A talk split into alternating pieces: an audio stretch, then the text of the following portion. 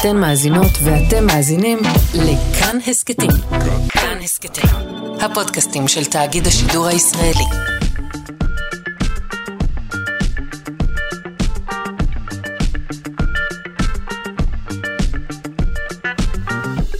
שלושה שיודעים.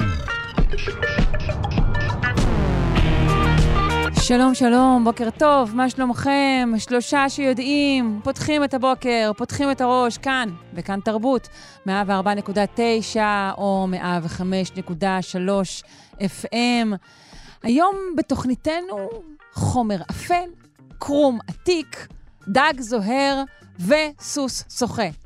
אין לתאר. העורכת אלכס לויקר, על ההפקה תמר בנימין, על הביצוע הטכני אלון מקלר. אני שרון קנטור, אה, שמחה מאוד להיות פה באמת בשעתיים של עניין רב.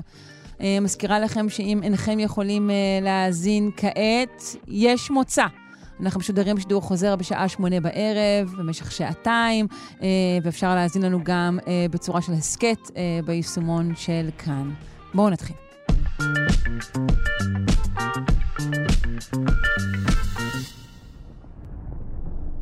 חתיכה מקרום כדור הארץ, אה, בת אה, ארבעה מיליארד שנים, התגלתה מתחת ליבשת אוסטרליה, קבורה שם. האם אה, צריך לפטר את העוזרת או לנקוט באמצעים אחרים? נשוחח עם הפרופסור עודד נבון מהמכון למדעי כדור הארץ באוניברסיטה העברית. בוקר טוב. בוקר טוב. מה זאת אומרת אה, חתיכה מקרום כדור הארץ? אוקיי, אז כדור הארץ אפשר לחלק לכמה חלקים. בפנים יש לנו גרעין עשוי מברזל, שיש לו גם חלק נוזלי. אה, בערך משלושת אלפים קילומטר עד למעלה, זה הרוב, זה מעטפת שהיא מוצקה, בניגוד למה שכל מיני אנשים חושבים שיש שם ים של מגמה בפנים. ו... אה, ובחוץ, בחוץ יש לנו בערך אה, בין 8 ל-40 קילומטר, לפעמים 60-70 קילומטר, של מה שאנחנו קוראים קרום, שזה דברים שיצאו מתוך המעטפת והצטברו למעלה, ועל זה אנחנו חיים. אוקיי, והקרום הזה שנמצא עכשיו בעצם היה קבור מתחת לפני השטח. זה קרום עתיק. כן, הוא, נוצ... הוא נוצר, הקרום נוצר, אה, כמו שאמרתי, בהובעים כאלה, ולפעמים חתיכה של קרום שמגיע, שבדרך כלל מגיע עד פני השטח, נקברת לעומק, כמו שהיום הודו מופחתת, כן, ויורדת מתחת לסין, אה, מה שמרים את ההימאליה, אז אה, גם פעם קרו כאלה דברים, וקרום שהיה, שהלך מפני השטח עד 20-30 קילומטר, נקבר מתחת לקרום אחר ש, שדומה לו, ונשאר שמה, ומה שטוענים האוסטרלים האלה זה שזה קרה לפני בערך 40 מיליון שנה. כשאתה אומר מה שטוענים האוסטרלים האלה, אני לא יכולה שלא לשמוע מעט סקפטיות בקולך, אולי אני טועה. לא, לא. לא, דווקא אין, אין הרבה סקפטיות. אני חושב ש... עברתי על המאמר, הוא נראה יפה, ואין סיבה לא להאמין לזה שיש שם משהו קבור. אה, כרגיל, אנחנו סקפטיים, אנחנו תמיד סקפטיים. כן, כן, חשוב. אה, גם אחרי הרבה זמן, השיטה שלנו זה להיות סקפטי תמיד, וימשיכו לבדוק את העניין ולראות האם אפשר לקבל חיזוקים להצעה שהם עושים. אה, מה גודלו של הקרומי העתיק הזה? בערך סדר גודל של uh, ישראל פלוס סיני. כן, ישראל של אחרי בערך 100 אלף קילומטר מרובע. אה, לא רע בכלל. Uh, במקום שבו הוא התגלה, uh, מצאו בעבר uh, מינרלים עתיקים, אולי העתיקים ביותר uh, על פני הכדור שלנו, נכון? נכון מאוד.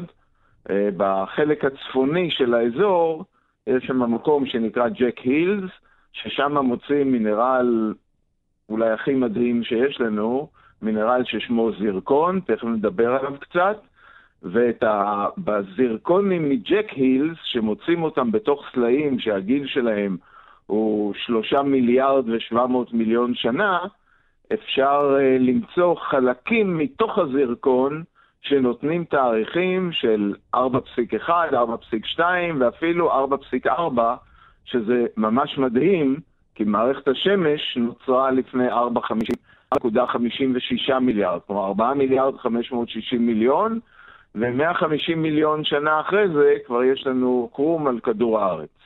ש... ואנחנו מוצאים איזשהו שריד קטן שלו, שזה עניין מדהים. כן.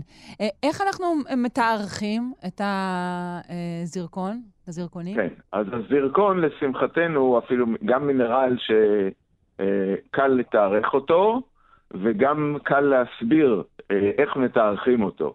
הזירקון זה מינרל שבנוי בעיקר מהיסוד זירקון, יחד עם סיליקון וחמצן, ומסתבר שהיסוד אורניום הוא די דומה מבחינת הגודל והמטען שלו לזירקון, ואטומים של אורניום נכנסים פנימה. לאורך זמן אורניום דועך לעופרת, אבל עופרת היא אה, איון יותר גדול שלא נכנס לתוך הזירקון, אז לזירקון נכנס רק אורניום. אבל אחרי שהוא נכנס והוא לחוד בתוך השריג של המינרל, אה, מפעם לפעם אטום אורניום דועך ו... והופך אחרי כמה זמן לאטום של אה, עופרת. אז אם אני בא היום, ואני יודע מה קצב הדעיכה של האורניום, אני סופר כמה אורניום נשאר, אני סופר כמה עופרת נוצר, ביחד זה אומר לי כמה אורניום היה בהתחלה, ואני יודע גם כמה יש לי עכשיו, אז אני יכול בקלות לחשבן כמה זמן עבר מאז שהאורניום נלכד בזירקון ועד היום, כלומר, מתי נוצר הזירקון. ומתארכים זירקונים במיליונים, אני חושב, שמיליוני כבישים כבר תוארכו. זה לא מאוד מסובך אה, לתארך אותם, גם לא מאוד פשוט, אבל יחסית לדברים אחרים זה אפשרי. ויש להם עוד מערכת אה, איזוטופית שעוזרת לנו אה, לספר באיזה סביבה הזירקונים האלה גדלו, האם הם גדלו בקרום, האם הם גדלו במעטפת, כך שהם מספקים, חוץ מהגיל, גם שפע אינפורמציה. Mm-hmm. וכך אפשר uh, לתארך ולראות שיש לנו דברים עתיקים. כלומר, עם זירקונים אפשר גם לתארך את הסלעים שיש אצלנו, שהם uh, 100 מיליון שנה, או 600 מיליון שנה, או uh, אפילו גילים יותר צעירים, וגם את הדברים הכי עתיקים. כלומר, בגלל יכולת השרידות שלו בעצם, אז הזירקון הוא, הוא, הוא בקלות ניתן לאמוד אה, תאריכים. הוא, הוא עמיד מאוד ונשאר הרבה מאוד זמן. יש נכון. עוד נכון. תכונות שאנחנו רוצים לציין אותן לזירקון? כן, התכונה השנייה שלך, אני רוצה קצת להתעכב עליה. הזירקון הוא שריג מאוד טוב, האטומים כמעט לא זזים בפנים, כך שזירקונים, גם אה, אחרי שהם אה, נקברו לעומק, שחם שמה, והם יוצאים חזרה החוצה, הם עדיין שומרים על התאריך שבו הם נוצרו, כך ש... אה, וגם בשיטות יותר מתוחכמות אפשר גם לראות, אם הם איבדו קצת עופרת, אז אפשר לראות גם את זה ולראות מתי היה להם חם. בקיצור, זה מעיין, אה, מעיין של ידע שאפשר, אה, שאפשר לנצל אותו, ושגם מספר לנו באמת על השלבים הקדומים ביותר של, של כדור הארץ. זהו, מה אנחנו יכולים ללמוד ככלל על היווצרות היבשות מהגילוי החדש הזה? אנחנו יכולים ללמוד שהיבשות נוצרו אה, כבר, ב, כבר בשלב מוקדם, שכן הזירקונים האלה, אה, בחלקם מספרים לנו שהם נוצרו, אה, שהם נוצרו ב, בתוך קרום יבשתי ולא בתוך קרום אוקיאני. הקרום מתחת לאוקיינוסים הוא בזלות, והקרום מתחת, והקרום של היבשות הוא אחר, הוא יותר אה, קרוב לגרנית.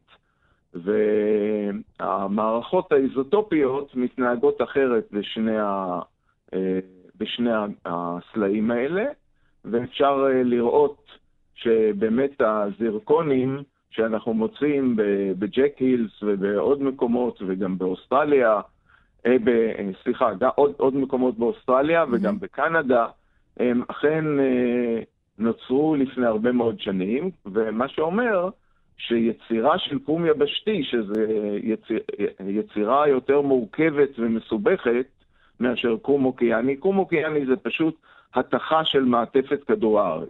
בשביל ליצור קום יבשתי צריך תהליכים יותר מורכבים, צריך גם אה, מעורבות של מים, אה, ואז כנראה שכבר לפני כארבעה מיליארד שנה, או לבטח לפני אה, שלושה מיליארד ושבע מאות מיליון שנה, כבר יש לנו גם יבשות וגם אוקיינוסים, וכדור הארץ כבר אה, מתחיל להיראות, קשה להגיד דומה למה שהיום, עוד אין, עוד אין חיים, עוד אין צמחים, אבל יש כבר... זיהו כבר את הפוטנציאל, אפשר כן. לומר. פרופסור עודד נבון, מהמכון למדעי כדור הארץ באוניברסיטה העברית. אני מודה לך מאוד. בבקשה. יום טוב. שמחתי.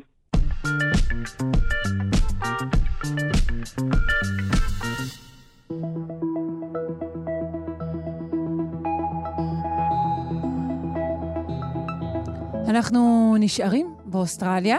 לאחרונה נפתחה אה, מעבדה של אה, פיזיקה תת-קרקעית, מעבדה הראשונה באוסטרליה. בחוקרים ינסו להבין את טיבו של החומר האפל ולפצח את שדות היקום, ככה, בקטנה. אה, אנחנו רוצים אה, לשאול על המעבדה הזו, וככלל, על אה, מעבדות תת-קרקעיות, מה הסיבה לקיומן ומהי העבודה שמתבצעת בהן. נשוחח עם הדוקטור הגר לנצמן פלס, חוקרת חומר אפל מהמחלקה לפיזיקה של חלקיקים ואסטרופיזיקה במכון ויצמן. שלום. שלום, שרון. מה שלומך? תודה, מעולה. יופי, את על פני השטח כרגע? שתהיה לנו קליטה טובה? כרגע כן, כן. מצוין. אה, לטובת המאזינים שמגיעים מתחומים אחרים, בכל זאת ניתן אה, כמה מילים על חומר אפל, בסדר? אז אה, חומר אפל זה אחת החידות הפתוחות הגדולות במדע כיום. אנחנו מאמינים שרוב החומר ביקום הוא חומר אפל, ורק אחוז מאוד קטן ממנו, משהו כמו 15 אחוז, הוא החומר הרגיל. עכשיו, בחומר רגיל אני מתכוונת לאטומים, פרוטונים, נויטרונים, אה, וגם כולל חלקיקים אה, אה, אחרים שקיימים במודל הסטנדרטי. Mm-hmm. כלומר... החומר הנחקר, אפשר להגיד. Mm-hmm. כן, כן, כן, החומר המוכר, וזה מדהים ש-85% מהחומר ביקום, אנחנו לא באמת יודעים מהו. אז איך אנחנו יכולים לחקור אותו? יש, אה, אה, יש כמובן מודלים, פיזיקה היא אה, מדע תצפיתי, מתבסס על מודלים ועל תצפיות ועל בדיקת ההתאמה ביניהם. ויש כמה וכמה מודלים שמתארים לנו מהו חומר האפל ואיך הוא מגיב כשהוא מגיב עם חומר רגיל. והמדידות האלה הן מאוד מאוד קשות לביצוע. כי אם זה היה קל כבר היינו מוצאים את החומר האפל. הן קשות כי החומר האפל עושה אינטראקציה באופן מאוד נדיר ומאוד חלש עם חומר רגיל, ולכן קשה למצוא אותו. צריך לחפש אה, אה, בזהירות רבה מאוד, ויש המון, הרבה מאוד מערכות ניסוי בכל רחבי העולם שמחפשות אחרי חומר האפל, ושם המשחק פה הוא להתמודד ולהבין את הרקע. כי הרקע זה בעצם כל המאורעות שעושים לנו, אה, שעושה לנו החומר הרגיל, כל האותות בגלאי שהוא משאיר, שהם לא מעניינים אותנו בחיפוש חומר אפל. אוקיי. Okay. מה בעצם יעשו במעבדה החדשה הזו שנפתחת באוסטרליה? מה עושים במעבדות האלו? אז uh, המעבדה החדשה באוסטרליה, שנמצאת uh, אה, 250 קילומטר בערך uh, צפונית למלבורן, היא מעבדה תת-קרקעית, זאת אומרת, תיקחי את המעבדה שיש לנו מעל פני השטח ותמקמי אותה מתחת לפני האדמה. כלומר, זה חלל שמאפשר עבודה מדעית. יש שם אה, תקשורת, יש שם חשמל, יש שם אה, סביבה שמאפשרת למדענים אה, לפעול, כלומר אוויר ומים, שירותים, דברים שכאלה. ובנוסף, כל זה ממוקם בחלל גדול שאפשר לבנות בו את הגלאים הענקיים שלנו, שמיועדים לחיפוש חומר האפל. המעבדה הזאת היא בעיקר תתעסק אה, בחומר אפל, אבל אין לי ספק שגם יהיו שם ניסויים אחרים בתחומים אחרים של מדע. אילו עוד יתרונות יש למעבדה תת-קרקעית, מלבד אה, אלו שציינת? אז המעבדה התת-קרקעית, החשיבות הגדולה שלה היא בחסימת אה, קרינת רקע, ובאופן יותר ספציפי מדובר על קרינת קרינה שמגיעה מקרניים קוסמיות. אנחנו מופצצים כל הזמן באופן בלתי פוסק בקרינה קוסמית, שהקרינה הקוסמית כשהיא מגיעה אה, לאטמוספירה היא מגיבה עם האטמוספירה ויוצרת אה, ממטרים של חלקיקים אחרים, ואם תפרסי עכשיו את היד שלך ותפני אותה למעלה, אז כל שנייה יעברו דרך היד שלך כמה וכמה חלקיקים שנקראים מיואונים. מיואון הוא כמו אלקטרון, רק טיפה יותר כבד, האח הגדול של האלקטרון. Mm-hmm. והמיואנים האלה אין בהם שום סכנה, כן, על לא, לא, לא לחשוש, ולקנות לא, אוקיי. ביטוח נגד מיואנים. או, או קרם, קרם נגד מיואנים. קרם נגד, כן. אמ, זה יכול להיות סטארט-אפ, דברי איתי אחר כך. אז המיואנים האלה, לנו הם לא מפריעים, אבל לגלאי חלקיקים כל כך רגישים, כמו הגלאי חלקיקים שאני משתתפת בו, זה רקע בלתי נסבל. כלומר, זה מין זמזום כזה בלתי פוסק של מאורעות שפשוט לא מעניינים אותי ומפריעים לי למדוד את המדידה המעניינת. רעש מפריע למחקר, למדידה, אוקיי. רעש, כן. עכשיו, המיונים האלה עוברים בקלות דרך היד שלנו, הם עוברים בקלות דרך אה, חומר, אבל בסופו של דבר אפשר לחסום אותם, וככל שיש לנו יותר חומר, כך גדל הסיכוי שלנו לחסום את המיונים האלה. ולכן הסיבה אה, לעבוד במעבדה תת-קרקעית. מה העומק של המעבדות האלו? מה הגודל שלהן? אמ, אה, זה קל, כמה שיותר. ככל שהמעבדה תהיה יותר עמוקה, ככה היא תאפשר אה, סינון יותר טוב של אה, קרינת הרקע. מדובר על אה, קילומטרים, כלומר בין מאות מטרים לקילומטר עד שני קילומטר. כאשר האתגר, ככל שיורדים עמוק יותר, גם האתגר להפעיל את המעבדה ולספק חלל גדול יותר נעשה קשה יותר. כן, מן הסתם. אז בואי תן לנו דוגמאות אולי של uh, מעבדות uh, מרשימות כאלו. יש אחת uh, באיטליה, uh, נכון? ויש אחת בדרום דקוטה, שתיהן מרשימות מאוד. נכון מאוד. המעבדה שאני uh, משתתפת בה היא מעבדה שנמצאת באיטליה, מזרחית, uh, 150 קילומטר מזרחית uh, לרומא בערך. המעבדה נקראת LNGS, באיטלקית זה המעבדה הלאומית למחקר גרעיני של גרנד סאסו, והיא ממוקמת אה, מתחת לרכס הגרנד סאסו, אזור יפהפה דרך אגב. אם הסטארט-אפ של הקרם אה, מיואנים שלנו יצליח, אז נוכל לקנות שם בית נופש. נהדר. את גם לא, את לא רואה הרבה את האזור היפהפה, כי את מתחת לאדמה, לא?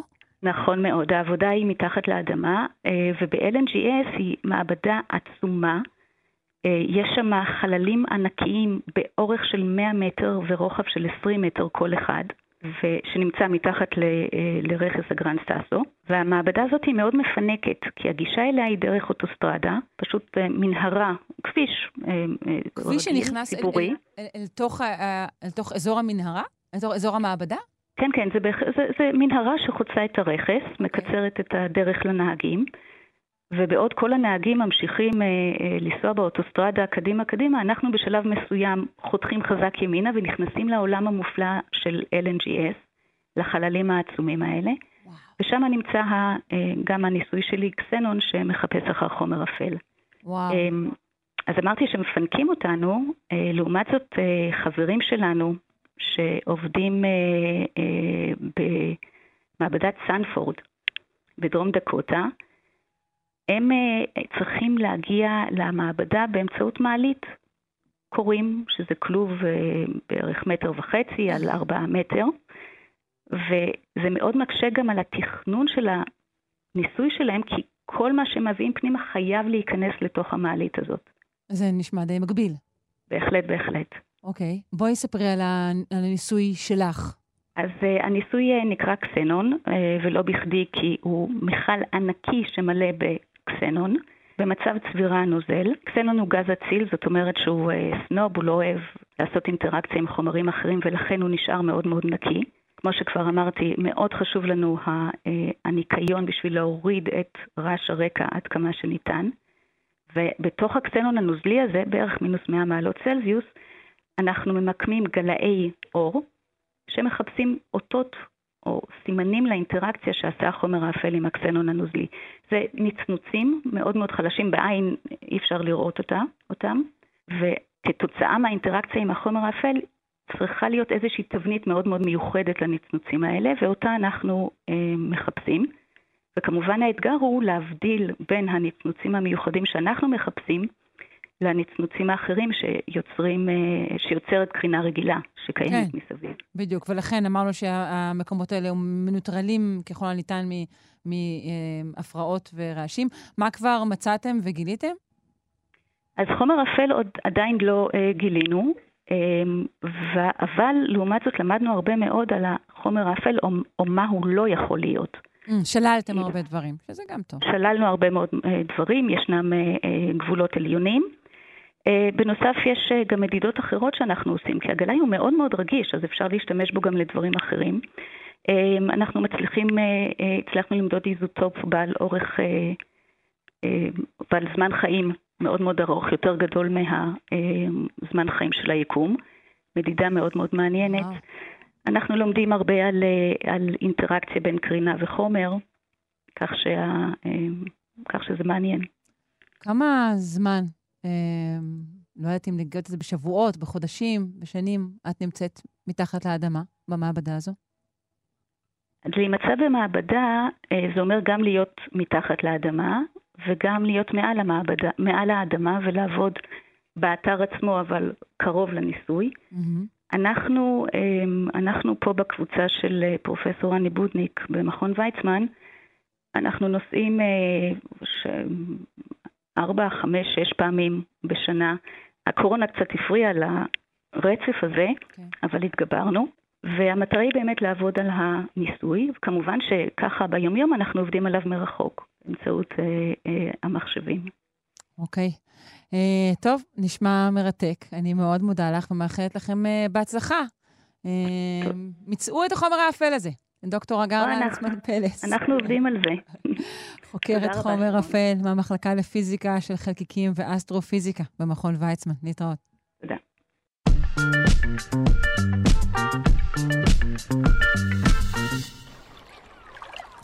לפרקים אני מתגעגעת לטראמפ, כן, לדונלד טראמפ. למשל, יש סיכוי שהוא היה ממליץ לכולנו לשתות אנטי פריז כדי אה, לא לקפוא בימים קרים. עצות טובות כאלה. אה, חשבתי עליו בהקשר של אה, דג זעיר שחי במים הקפואים מול חופי גרינלנד. Uh, הוא דג שגם זוהר במים החשוכים, והוא גם אה, מלא בחלבונים, בעצם משהו דמוי אנטי פריז טבעי, ברמות שלא תועדו. עד כה בטבע.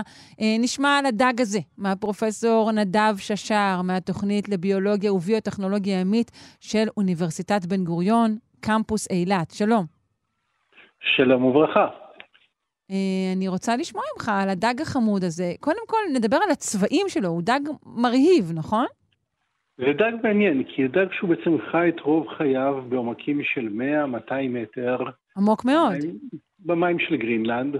חצ... יותר מחצי מהשנה בכלל חושך מוחלט, ובכל זאת הוא זוהר. עכשיו, המשמעות של הזהירה זה שבעצם כאשר מגיע אליו אור כחול או אור באולטרסגול, אז הוא משנה, הוא מחזיר את האור בצבעים של ירוק וצהוב. אמ, אמרת. בכל זאת, כי על פי רוב דגים זוהרים אה, חיים במים רדודים יותר? בדרך כלל דגים זוהרים חיים במים רדודים, והדבר הזה של הזהירה זה דרך שלהם להיפטר מקרינה אולטרסגולית למשל, או קרינה כחולה שיכולה לגרום לנזק, ולפעמים זה גם משמש להם כתקשורת, כמו כל שימוש של צבע שבדרך כן, כלל יש לנו. או למסיבות דגים, אה, שהם מאוד כן. אוהבים את הדבר הזה. אז למה בעצם הדג הזה אה, זוהר אם הוא כזה דג מעמקים? אנחנו, לא, אנחנו לא מבינים אותו, אנחנו לא מבינים למה הוא זוהר, אנחנו לא, הרבה דברים אנחנו לא מבינים. בכלל על כל ה... המשפחה הזאת, זאת משפחה שמצויה ממים רדודים, ממים של ממש אה, גאות ושפל, האזורים האלה, ועד למקומות הכי עמוקים. בני המשפחה עוד נמצאו בתוך מחפורת מרינה, ומצויים, יש מין אחד שלהם שמצויים בעומקים של 8,000 מטר ומטה. אה, וואו. הם מכסים את כל העומקים, טווח okay. מאוד מאוד רחב. קודם כל, עוד לא הצגנו אותו בשמו, אבל זה קצת לא מנומס. מהו, מהו שמו של הדג? אוקיי, אז הוא שייך לקבוצה של הפרי, לפרידה, או לפרידיה, והכינוי שלו זה סנייל פיש בעצם. אה, דג חילזון, אוקיי. דג חילזון, שזה מכיר כולנו את הביטוי של השם המפורש. ליפריס גיבוס. אמ, ולמה הוא נקרא דג חילזון? הוא דומה לחילזון? אה, לא, כי הוא קטן כזה והוא נמצא באזורים כאלה, אין בעצם סיבה של דווקא, למה דווקא הוא חילזון, מי שנתן לנו את הכינוי דייגים בעצם, שמוצאים אותו כשהם דגים בעומקים האלה. אוקיי. אה, עכשיו, עכשיו בואי נדבר על, על הדרך שלו להימנע אה, מקור המים, או להילחם בקור הזה. עכשיו, מה שקורה זה שהדג הזה חי בעומקים, בעומקים כאלה ומקומות כאלה שטמפרטורת המים שם מגיעה למינוס שתי מעלות, ואפילו קצת פחות. עכשיו צריך לזכור שבגלל האנומליה של המים, בדרך כלל מים הם קופאים אה, ואז הם צפים. אבל כל כך קר באזור של גרינלנד, שמקבלים שם מים מתחת לנקודת הקיפאון, וזה יכול ליצור בעיה. כי בעצם ברגע שנוצרים כבישי קרח בתוך דג או בתוך כל דבר, הם פשוט יפוצצו לו את התאים ויגרמו לו נזקים, הוא יכול אה, להתפרק לחתיכות ולא לחיות. זאת אומרת שמים שנמצאים בתוך הדג עצמו יכול, יכולים לקפוא, אוקיי. בדיוק, mm. וזה הסיכון. אוקיי. עכשיו, בעצם מה שקורה זה שיש לו חומרים, יש לו חלבונים, שעושים שני דברים. דבר אחד, הם מונעים מהמים לקפוא, ודבר אחר זה שכאשר נוצרים כבר כבישי קרח, במקום שיהיו כבישים גדולים שיגרמו לפיצוצים של התאים וכל הנזקים שאמרתי קודם, הם בעצם יוצרים כבישי קרח קטנים קטנים קטנים, שהם לא כל כך נוראים. שאפשר לחיות הם, איתם. אפשר להסתדר עם זה עוד כמה זמן, עד שהחלבונים האחרים גורמים להם בעצם אחר כך כבר להפשיר. אוקיי, מה הם, עכשיו, מה הם החלבונים האלו?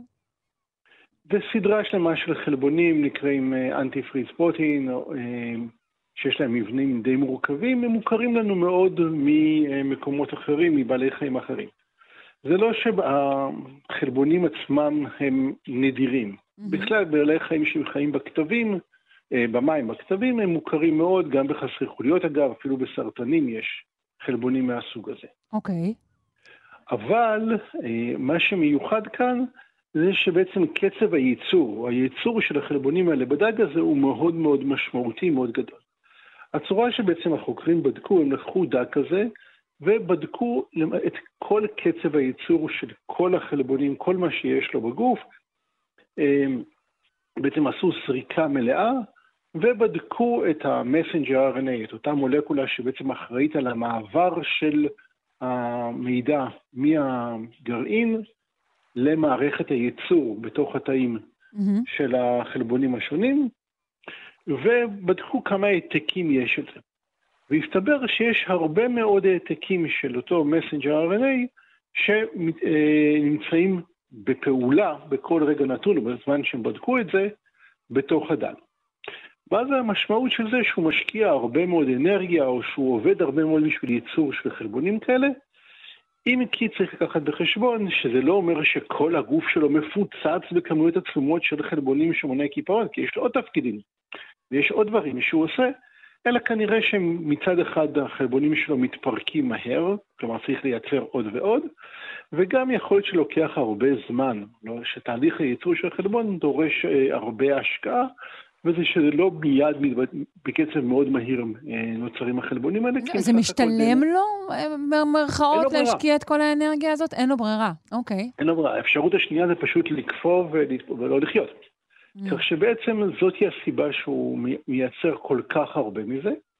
ודבר מיוחד שיש בדג שנבדק, במין הזה שנבדק, זה שבעצם יש לו שתי קבוצות של אה, חלבונים כאלה, לא רק כאלה ש... אה, מונעים בעצם מיצירת כבישי הקרח, אלא גם אלה שאם נוצרים הכבישים, שומרים עליהם בתור קטנים ביותר. כנראה שזה מה שמאפשר לו להגיע ממש ממש בקרבת הקרחונים, גם כאשר הם נמסים.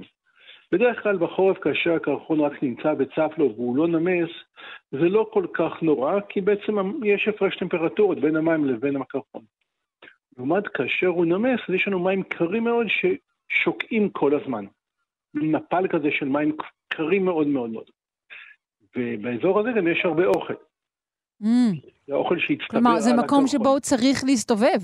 שבו כדאי מאוד להסתובב. כן. וכנראה שזה מה שמאפשר לו לחיות בתוך אותם מפלים שיורדים להם לעומקים של המאה מטר, ולתפוס שם את המזון שלו, ולמרות זאת להסתדר בקור הגדול הזה.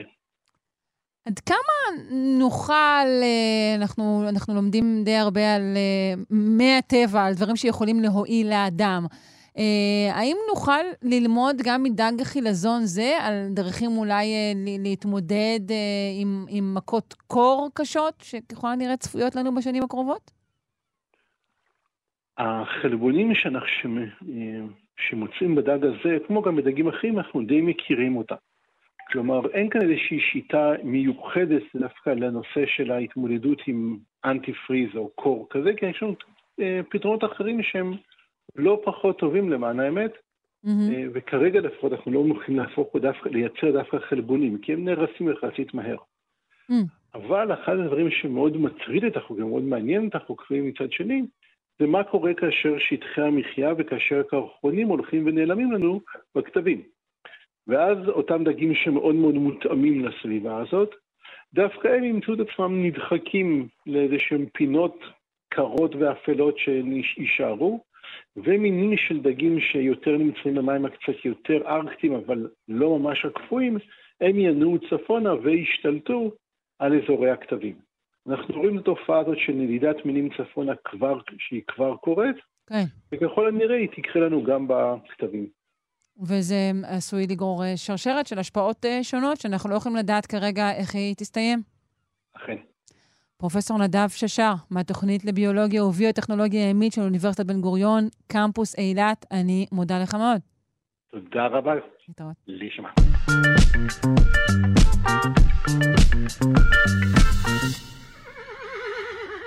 האם גזע של סוסי פרא אכן מקורו בסוסים שניצלו מספינה טרופה?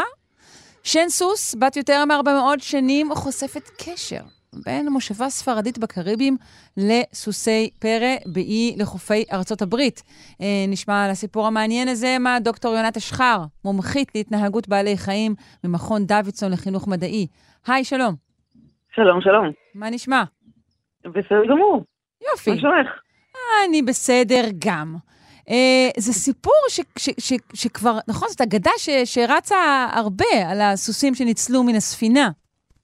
כן, זאת אה, אגדה אה, אה, ממש שכבר לפחות איזה 200 שנה, שאומרת שסוסי פרא שנמצאים באי ליד וירג'יניה במרילנד, במזרח ארה"ב, אומרת שהם הגיעו לשם מספינה שנטרפה, ספינה ספרדית, שהביאה סוסים לדרום אמריקה, וכשהספינה שקעה במצולות, הסוסים הצליחו להשתחרר והצטרכו לאי, וככה הקימו את האוכלוסייה שנקראת אה, היום אה, פוני צ'ינקוטיג, הם לא באמת פוני, אבל הם, הם קצת נמוכים. אה, אז קוראים להם פוני צ'ינקוטיג, הם גרים באי אספיג, שהוא ליד האי צ'ינקוטיג. כן, זו אוכלוסייה של סוסים שנמצאת שם באופן פראי, לא, לא, לא מאולפים, לא מגדלים אותם, חיים בטבע. ועוד לא פתחו שם איזו חוות ליטוף לסוסי פרא? זה עוד לא קרה? זה יותר חוות, בואו תסתכלו על הסוסי פרא היפים שלנו, זה בהחלט יש. זה גם, אוקיי.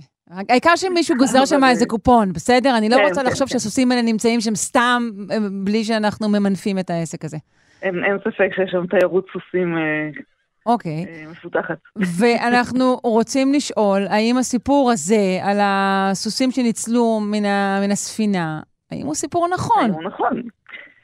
אז אה, אנחנו לא יודעים. אבל אה, הוא כרגע, יש יותר סיכוי, הרבה יותר סיכוי שהוא נכון ממה שחשבנו אה, לפני חודשיים. הופה, אוקיי. אה, כן, באמת, אה, רוב החוקרים שהתעסקו איתם אמרו, לא, הם בטח אה, ברחו מהמתיישבים מה, הבריטים במושבות הקולוניות הבריטיות שאחר כך הפכו להיות הברית. על פניו נשמע יותר הגיוני. כן, או שהם הביאו אותם לאי, היה שם כל מיני טענות שאם שמים אותם באי בלי, בלי לשים אותם בתוך מכלאות, אז לא צריך לשלם עליהם מיסים. אז זה מה שאנשים עשו, ואז הם אה, פשוט התחילו לגור שם באופן טבעי. אה, אבל אה, המחקר החדש בעצם מטיל ספק בתיאוריות האלה, שהם בעצם הגיעו אליהם, הגיעו לשם מהמתיישבים הבריטים. אוקיי. Okay. מדובר בחוקר שבכלל לא התכוון לחקור את העניין הזה, נכון? הוא בכלל לא התכוון לחקור אה, סוסים. הוא, חקר, הוא בכלל חוקר של פרות. אה, קוראים לו ניקולה דלסול, והוא אה, אה, עבר על כל מיני מאובנים אה, של, אה, או לא יודעת אם אפשר לקרוא לזה מאובנים, כי זה לפני 300 שנה כבר, עצמות של אה, פרות מכל מיני מקומות אה, אה, שנמצאות באוניברסיטת פלורידה, שבה הוא עובד, והוא נתקל בעצמות שהובאו מהאי ספניולה, שזה אי בקריבים, אזור שהיום עכשיו יש בו את האיטי. Um, והוא הרים את אחת השיניים, הוא אמר, רגע, זה לא, זה לא שן של, זה לא נראה כמו שן של פרה, זה, זה נראה כמו שן של סוף. Mm. Uh, שאני נגיד לא הייתי יכולה להגיד לך מראייה של שן, כאילו מלראות שן אם זה שן של פרה או של סוס, אבל אני מניחה שמי ש... אבל הוא יודע, ניקולא דלסול יודע, הוא חוקר פרות, אוקיי. בדיוק. Uh, ואז הוא אמר, רגע, יש פה אולי גם משהו מעניין דווקא. Uh, במקום הזה באיספניולה, איפה שמצאו את השם, הייתה באמת, הייתה מושבה ספרדית. אמ, לפני אה, קצת יותר בסוף המאה ה-16 אה, הייתה שם מושבה ספרדית. אמ, והיו שם גם באמת גידלו הרבה פרות, אבל זאת הייתה שם של סוס, והוא הפיק ממנה DNA, והוא מצא שה-DNA היה קשור לאוכלוסייה אמ, של אה, סוסים שהיו בספרד, חצי האי ברי, שזה הגיוני, כי זאת הייתה מושבה ספרדית. אבל הוא גם ראה שזה היה מאוד קרוב לסוסי צ'ינקוטיג. זאת אומרת שהסוס מהמושבה הספרדית, mm. סוס שהגיע כנראה מספרד, או לפחות אבותיו הגיעו מספרד, קשור לסוסי צ'ינקוטיג, קרוב גנטית לסוסי צ'ינקוטיג. ואם הסוסים האלה הם צאצאים של הסוסים של המתיישבים הבריטים, אה, היינו מצפים שהם יהיו ממקור אחר, יותר מצפון אירופה ומבריטניה. אה, אז זה בהחלט מחזק את ההשערה שהמקור של הסוסים הוא אה, בספרדים. השערה הספרדית, לא אבל לא, לא, לא מצאו אה, שאריות של חבלי ספינה, או, או מלח ים, או לא יודעת, משהו כזה, נכון? כלומר, אין לנו אישוש של תיאוריית הספינה. יש ספינה טבועה לא רחוק מצ'ינקוטיג, שהטענות הן שזה קשור אחד לשני. אבל אנחנו עוד לא יודעים. לא, זה, זה באמת, כמו שאמרת, מחזק את השערה הספרדית, זה לא אומר בהכרח שהם הגיעו מספינת תרופה. כן. אמ, זה כן, כמו שאמרנו, מגביר את הסיכוי שהאגדה הזאת נכונה, אבל זה עדיין לא...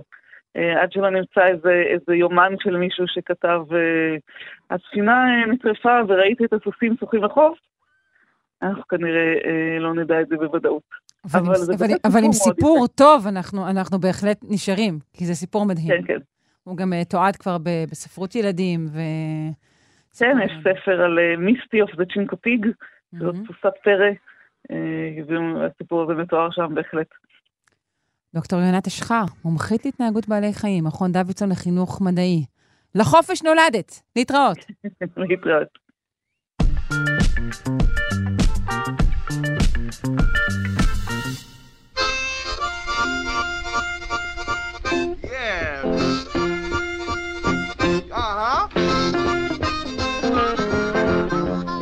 ההיסטוריה של הבלוז, פינתנו החדשה, הטריה, עם אה, ירון בן עמי, מוזיקאי וחוקר בלוז, אה, והבעלים הגאה של העמוד Just as Blues was beginning, אתם יכולים לחפש אותו בפייסבוק.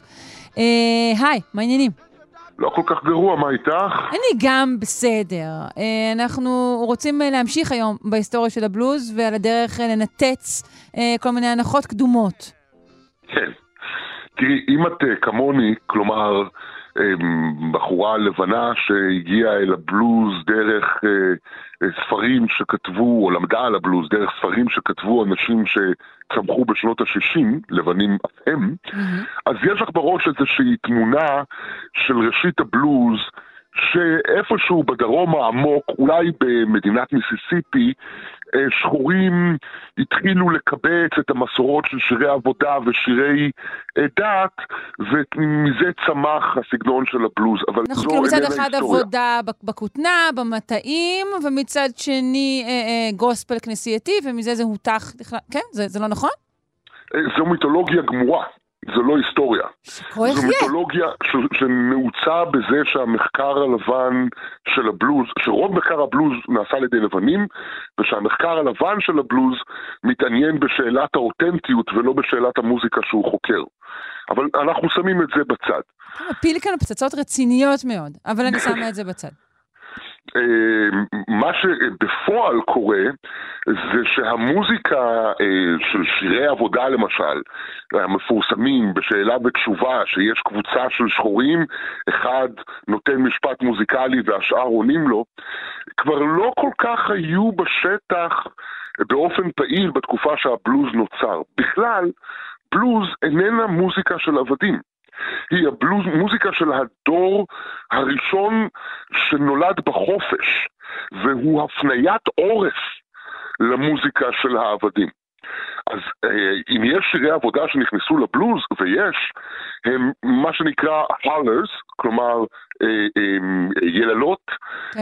זה כינוי שניתן לדבר הזה שבוקע מהחזה של פלאח שחור בדרום ארצות הברית, אה, במובן הרחב, לא רק במדינת מיסיסיפי, אה, שמוצא את עצמו, זה היום ה-245 ברציפות, כשהוא הולך בשדה והדבר היחידי שהוא רואה לפניו זה הטוסיק של הפרד, ומרוב ייאוש מתפרץ לו מין מעוול של הנפש, זה הולר.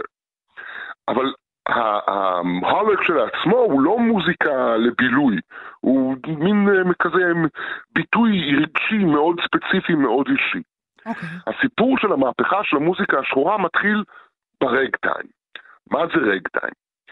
רגטיים זאת מוזיקה אה, קצבית מאוד, מלאה בסינקופות, דיברנו בפינה הקודמת על עניין הסינקופות במוזיקה שחורה, mm-hmm. אה, פסנתרית, שהתפתחה בארצות הברית מנגיד אה, שנות ה-70 ושנות ה-80 של המאה ה-19 ונהייתה שלאגר מטורף מסוף המאה ה-20 במשך 20 שנה. שינתה את פני המוזיקה האמריקאית. אבל מה זה הרגטיים הזה?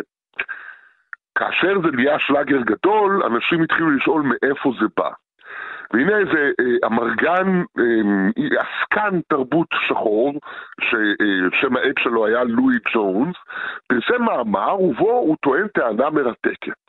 והטענה שלו היא שהכל בעצם מתחיל מה-roustabouts. מה זה roustabouts? אלה הם הסברים, כלומר הסבלים, שהם טוענים ופורקים את ספינות הנהר. אלה הספינות האלה שעולות בראש כשחושבים על המיסיסיפי עם הגלגלים הגדולים בצד. דוברות, נכון? זה דוברה? לא, לא, לא, אלה, לא? אלה, אלה, אלה ספינות נהר, אבל את צודקת שהן אה, שטוחות יחסית. אה, מבחינת הקרקעית okay. אוקיי. שלהן אין לה הרבה עומק. אבל אה, והספינות האלה היו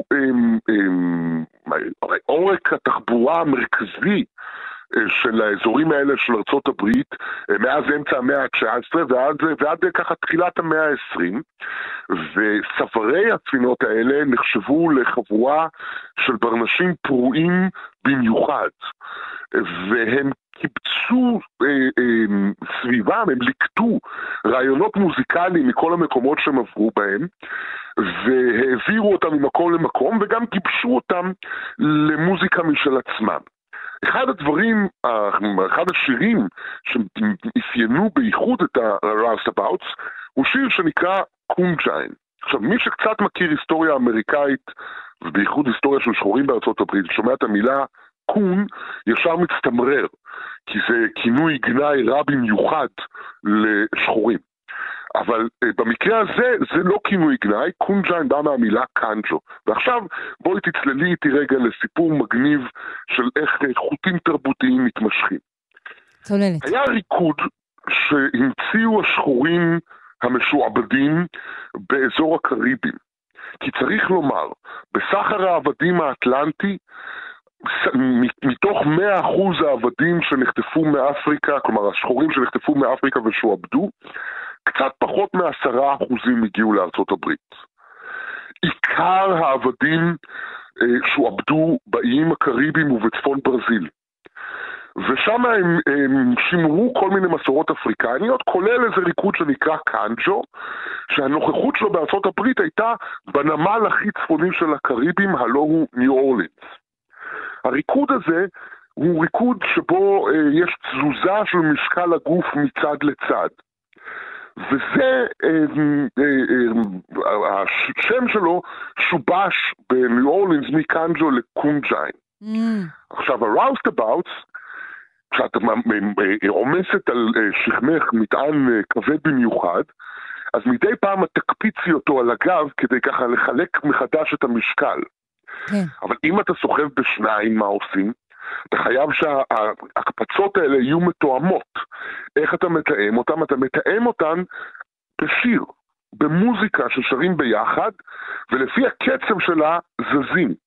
עכשיו, התנועה הזאת של הסברים כשהם מקפיצים את המטען, הזכירה למי שהזכירה את הריקוד הזה מניו אורלינס, וככה נוצר אה, מין אה, אה, מקצב מוזיקלי וגם איזה שיר שנקרא קונג'יין. אנחנו יכולים לשמוע אותו בביצוע מאוד מאוחר של זמרת נהדרת שנקראה בסי ג'ונס. בזמן שהיא מקליטה אותו, השיר הזה כבר הפך להיות שיר ילדים של שחורים, אבל היא עדיין משמרת את האופן שבו שרו אותו פעם. בואו נשמע. Come shine, baby, come shine, come shine on the slide. Mama don't allow me to come shine, Papa don't allow me to try.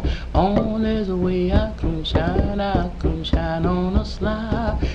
Come shine, baby, come shine, come shine, baby, come shine, come shine, baby, come shine, come shine on the slide. איזה יופי. מהמם. דבר ראשון, כבר כאן אפשר לשמוע את מה שדיברנו בפעם הקודמת של המקצב על מקצב. המקצב שהיא מתופפת הוא, הוא לא המקצב שהיא שרה. נכון. ואם תדמיינו שנייה, אנשים הולכים ככה, לפי המקצב הזה, אז הם קצת מקפצים. עכשיו, הסברים האלה, שכאמור היו פה אנשים קשוחים, הם היו הולכים לבלות בסוף יום העבודה, כאשר הם על החוף, באמת בברים הכי מסוכנים וגם כנראה הכי מדליקים לאורך נהרות המיסיסיפי והאוהיו ויתר הנהרות שם בסביבה. והיו אה, ממשיכים לשיר ולרקוד את המוזיקה שלהם, ואיך הם היו מנגנים אותה? הם היו מנגנים אותה על הכלי מספר אחד של שחורים באותה תקופה בארצות הברית, או ליתר דיוק הכלי מספר שתיים, הרי מספר אחד היה הכינור, מספר שתיים היה בנצ'ו. עכשיו, לפריטה על הבנג'ו יש איזו משמעות סינקופטית מלכתחילה, משום שבנג'ו זה כלי שהצליל בו הוא מאוד קצר. אז הנגינה בו חייבת להיות מאוד קצבית, כי אתה לא יכול להחזיק צליל הרבה זמן. ועכשיו אנחנו יכולים לשמוע בחור שקוראים לו סידני סטריפלינג מנגן את מה ששרה בסי ג'ונס על הבנג'ו. בואי נשמע רגע, וכדי להבין לאן זה הולך כל זה. סידני סטריפלינג.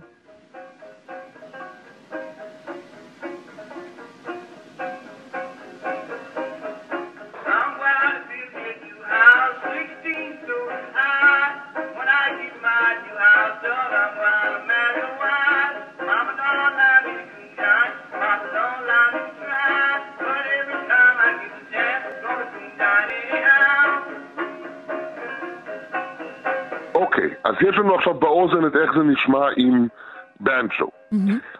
אבל בשלב הזה קורה דבר שלשחורים לא היה עליו שליטה, והוא שינוי בכלי הנגינה אה, בארצות הברית. מה קורה? קורה שנכנסים ארבעה כלי נגינה שעתידים להשפיע בצורה דרמטית. הפסנתר, הגיטרה, המנדולינה והמפוחית. והם לאט לאט מחליפים את כלי הנגינה הוותיקים של השחורים, משום שהשחורים לא רוצים לשמר את המוזיקה של העבדות. היא מזכירה להם דברים... רוצים להתחדש ורוצים ללכת קדימה. רוצים ללכת קדימה, רוצים לייצר תרבות חדשה. Mm-hmm. והם מתחילים לאמץ את הכלים האלה שאין להם מסורת נגינה עליהם.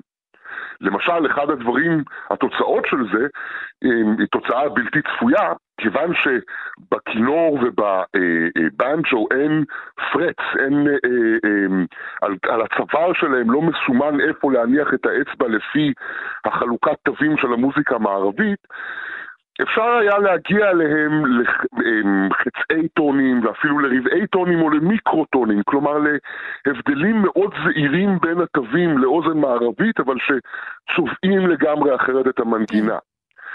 כאשר אתה נדרש לתרגם את המרווחים האלה לכלים מערביים, אתה הוא ניצב מול שוקת שבורה, אתה חייב להתחיל לקבע את זה. אתה מתחיל לפשט את זה, ונוספת נוקשות מסוימת. נכון, וכך נוצר מה שאנחנו קוראים לו היום הבלו נוט. במקור אין בלו נוט, אין, הבלו נוט זה כאשר מורידים בחצי טון את הדרגה השלישית או השביעית של הסולם, וזה מייצר את, ה, את הירידות האלה של הבלוז, אוקיי? ופתאום זה מתקבע לחצי טון, פתאום זה מפסיק להיות נטייה של האוזן במוזיקה השחורה, ולאט לאט נהיה סולם במוזיקה השחורה. משהו הרבה יותר מקובע, זה יסייע אחר כך לקבע את הסגנונות. דבר נוסף הוא שהם מנסים לתרגם את החוש קצב שלהם לכלים החדשים. ואז לוקחים את הקונג'יין הזה על, מהבאנג'ו, אנשים שלא יודעים לנגן על פסנתר לוקחים אותו, ומתחילים ללמד את עצמם לנגן על פסנתר את המקצב הזה ואת החילופים האלה. למה דווקא על הפסנתר? משום שפסנתר הוא כלי הקשה בסופו של דבר. פסנתר זה מערכת תופים שיודעת לעשות גם תווים. כן. אז כאשר מתחילים להתיישב על הפסנתר ולנגן, פתאום נוצרת להם דרך חדשה בכלל לבוא על העניין הזה של פסנתר. דרך שגאוני הפסנתר שיש באותו זמן באירופה, ויש גאוני פסנתר באותו זמן באירופה, פשוט לא חשבו עליה. ולדרך הזאת קוראים רג טיים. Okay. מה זה רג טיים? רג טיים זה לבוא על כל אה, מוזיקה כאילו אתה מנגן אותה על באנג'ו, זאת אומרת, בדרך המאוד קצבית והיא מלאת הסינקופות הזאת. אנחנו נצטרך להרחיב, לדעתי, פינה מיוחדת על רג טיים, ולסיים את פינתנו זו שכבר כעת חורגת מכל זמן אפשרי של הפינה. אז בואו נשמע את הקטע אה, האחרון שרצית להשמיע לנו, של תקופת המעבר הזו, בעצם מבנג'ו לפסנתר. אנחנו עכשיו, הקטע שאנחנו נשמע יהיה מהצד השני של התקופה, אחרי שהמהפך הושלם, mm-hmm. הנה אותו שיר, קונג'אי, אחרי שכבר יש רגטיים ובלוז, מנוגן על גיטרה ופסנתר ביחד, זה אותו השיר, אבל תראו איך הוא בסיס למוזיקה חדשה.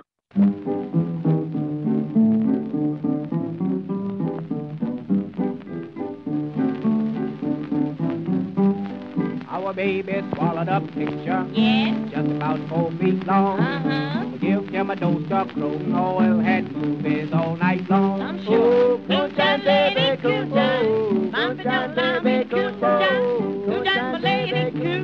אז על ה Coonjine בגרסתו החדשה אה, בראגטיים, אנחנו אה, על הרקע הזה נפרדים ממך להיום. ירון בנעמי, מוזיקאי וחוקר בלוז, מודים לך מאוד, ונחכה בכיליון אוזניים לפרק הבא. תודה רבה. She's all bare. You've been peeped through some keyhole. I went to see my gal one night. Yeah. Turned out all the lights. Uh-huh. Papa looked in through the keyhole. He almost lost his sight.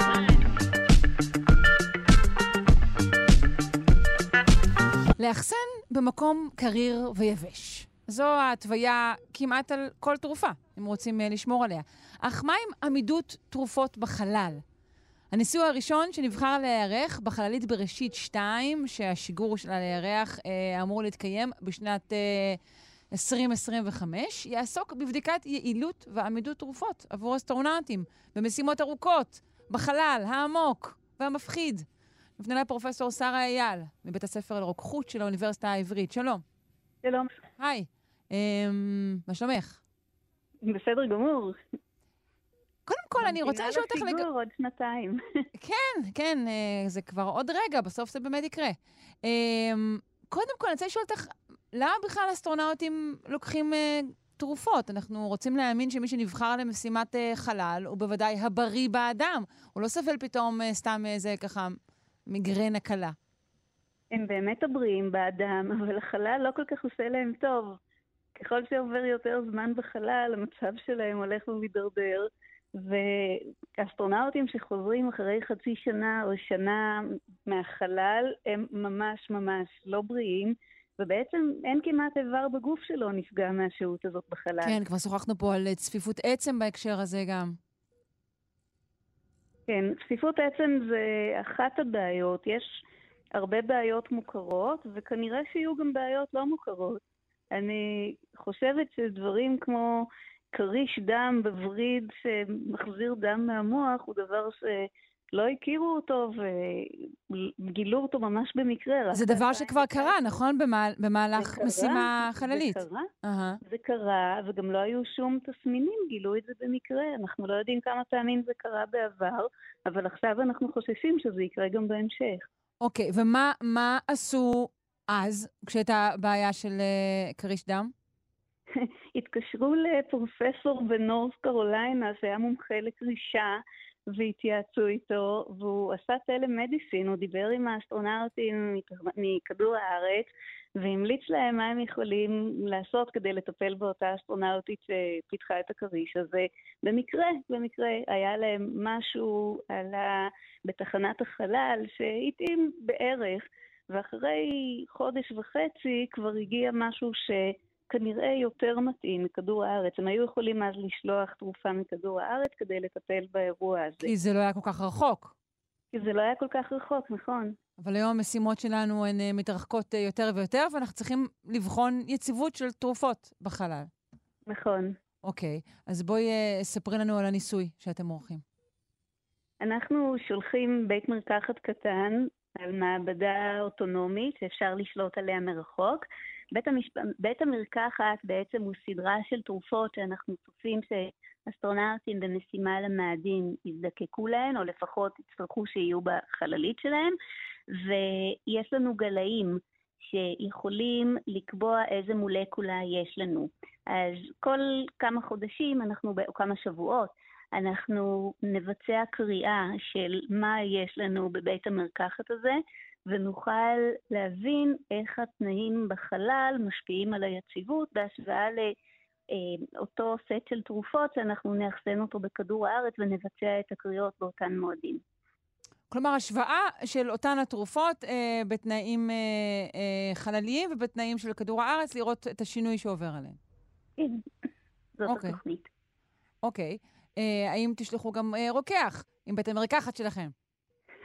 אני לא חושבת, אני לא מכירה רוקח שירצה לטוס לחלל, אבל אולי אני טועה. אמ, אנחנו נעשה את הכל בתקשורת מרחוק, דרך החללית של שתי שייל, וכמו שבעצם קורים דברים כאלה כבר, עם מעבדות כאלה במקומות אחרים בחלל, יש על לוויינים, יש בתחנת החלל, כל התקשורת מתבצעת מרחוק, ואנחנו נעשה את זה גם פה. כן. אה, האם יש תרופות מסוימות אה, שהן יותר עמידות להערכתך, או תרופות שבחרתם לשלוח לניסוי הזה ותרופות שלא? תרחיף לעומת אה, כדורים, אני יודעת. כן, אנחנו לא, נשיא, לא נעלה למשימה הזאת שום תכשיר נוזלי ולא תכשיר חצי מוצק, מחשש שמשהו ישתבש ותהיה דליפה וזה ישפיע על המערכות. אנחנו נשלח רק תבליות וכמוסות. ואנחנו נבחר אותם לפי, אה, קודם כל, מה אנחנו חושבים שצפוי להיות חשוב במשימה כזאת, מה היכולת של המכשירים שאנחנו שולחים לגלות את התרופות, אנחנו נשלח כאלה שיש להם יכולת גילוי אה, טובה. ג, גילוי. של בעיות כלשהם בהרכב הכימי של התרופות. לא, לא, של קריאה של המולקולה ושל okay. אוקיי, קריאה mm-hmm. של תוצרי הפירוק. אנחנו okay. עכשיו אוקיי. בודקים את זה. והדבר השלישי, שאני חושבת שהוא ממש אה, חמוד, יש איתנו בצוות אסטרו-כימאית, שתעשה ניבוי של ההשפעה של קרינת חלל עמוק על המולקולות, ואנחנו נשתדל אה, לשלוח תרופות אה, יותר עמידות ופחות עמידות, לפי הניבוי שלה. זאתי דוקטור תמר שטיין, גם כן מהאוניברסיטה העברית. אסטרו-כימאית. כן. זה, זה, זה מרשים, זה תואר מרשים, תודי. נכון. אה, אנחנו מדברים פה הרבה מאוד, יותר ויותר, על, על uh, הכנות שונות מכל מיני סוגים, שבעצם כבר, כבר נועדו להכין אה, אולי גם אוכלוסיות רחבות יותר, לשהויות ארוכות יותר ויותר בחלל. אנחנו, כן. אה, התרופות זה חלק שבאופן מפתיע כמעט לא נחקר עד היום. כלומר, תמיד ידעו בנאס"א ובסוכנויות חלל אחרות שזה חשוב. השותפה שלי, פרופסור וירג'יניה ווטרינג, הייתה הפרמקולוגית הראשית של נאס"א במשך כמה שנים, והיא בדקה מה קורה בתחנת החלל, וראתה שאסטרונאוטים משתמשים בהמון תרופות. כל אסטרונאוט בממוצע ישתמש ב-20 תרופות ביום רק בתחנת החלל, שעוד יחסית מוגנת בקרינה. שהצריכה כל... זו שציינת היא באמת תוצאה של, של זה שהתנאים בחלל אינם אופטימליים? או שגם אפשר פשוט לחטוף שם איזה גריפה רגילה? אפשר, אפשר לחטוף גריפה רגילה, רק שהיא לא בהכרח תהיה רגילה, כי גם אה, חיידקים משנים את התכונות שלהם בחלל. הראו אה, שהם אפילו משנים את הצורה שלהם בחלל. אז קודם כל יש בחלל גורמים שכבר מדברים עליהם ודיברתם עליהם כנראה, שיכולים להשפיע גם על ההרגשה הכללית, כאבי ראש, בחילה, נזלת, דברים שהם כביכול טריוויאליים, אבל גם אירועים שהם יותר מסכני חיים, למשל הפרעות קצב בלב, שיכולות להופיע בגלל ההשתנות של מבנה הלב ובגלל עוד כל מיני דברים. ואנחנו רוצים בבית המרקחת הקטן שלנו לנסות לכלול תרופות גם למצבי חירום וגם תרופות שיכולות להשפיע באופן כללי על איכות החיים של מי שיטוס לחלל, כי גם להיות עם נזלת במשך כל הנשימה זה לא כזה כיף. כן, ואתה מתעטש בכוכבים אחרים ומשנה את כל ההרכב שלהם, זה בלאגן גדול מאוד. אני פשוט מנסה להבין באמת עד, עד, עד כמה המחשבה שלכם עכשיו היא, היא, היא באמת כזו ש, שרואה עתיד אולי לא מאוד רחוק של, של, של אזרחים שיוצאים למסעות כאלו ונאלצים אה, לחשוב על גופם בהקשרים כאלו, אנשים שהם לא רק אסטרונאוטים. כן, אז מדובר באמת בתיירות חלל. רוב תיירי החלל לא ישהו בחלל במשך זמן ממושך, לפחות לא בשנים הקרובות. אנחנו מדברים על סדרי גודל של שבוע, אולי עשרה ימים, אז כל הבעיות הכרוניות האלה לא צפויות להתפתח. הם יצטרכו תרופות שיהיו איתן זמן קצר. זה נושא של יציבות תרופות פחות בעייתי בשנים הקרובות.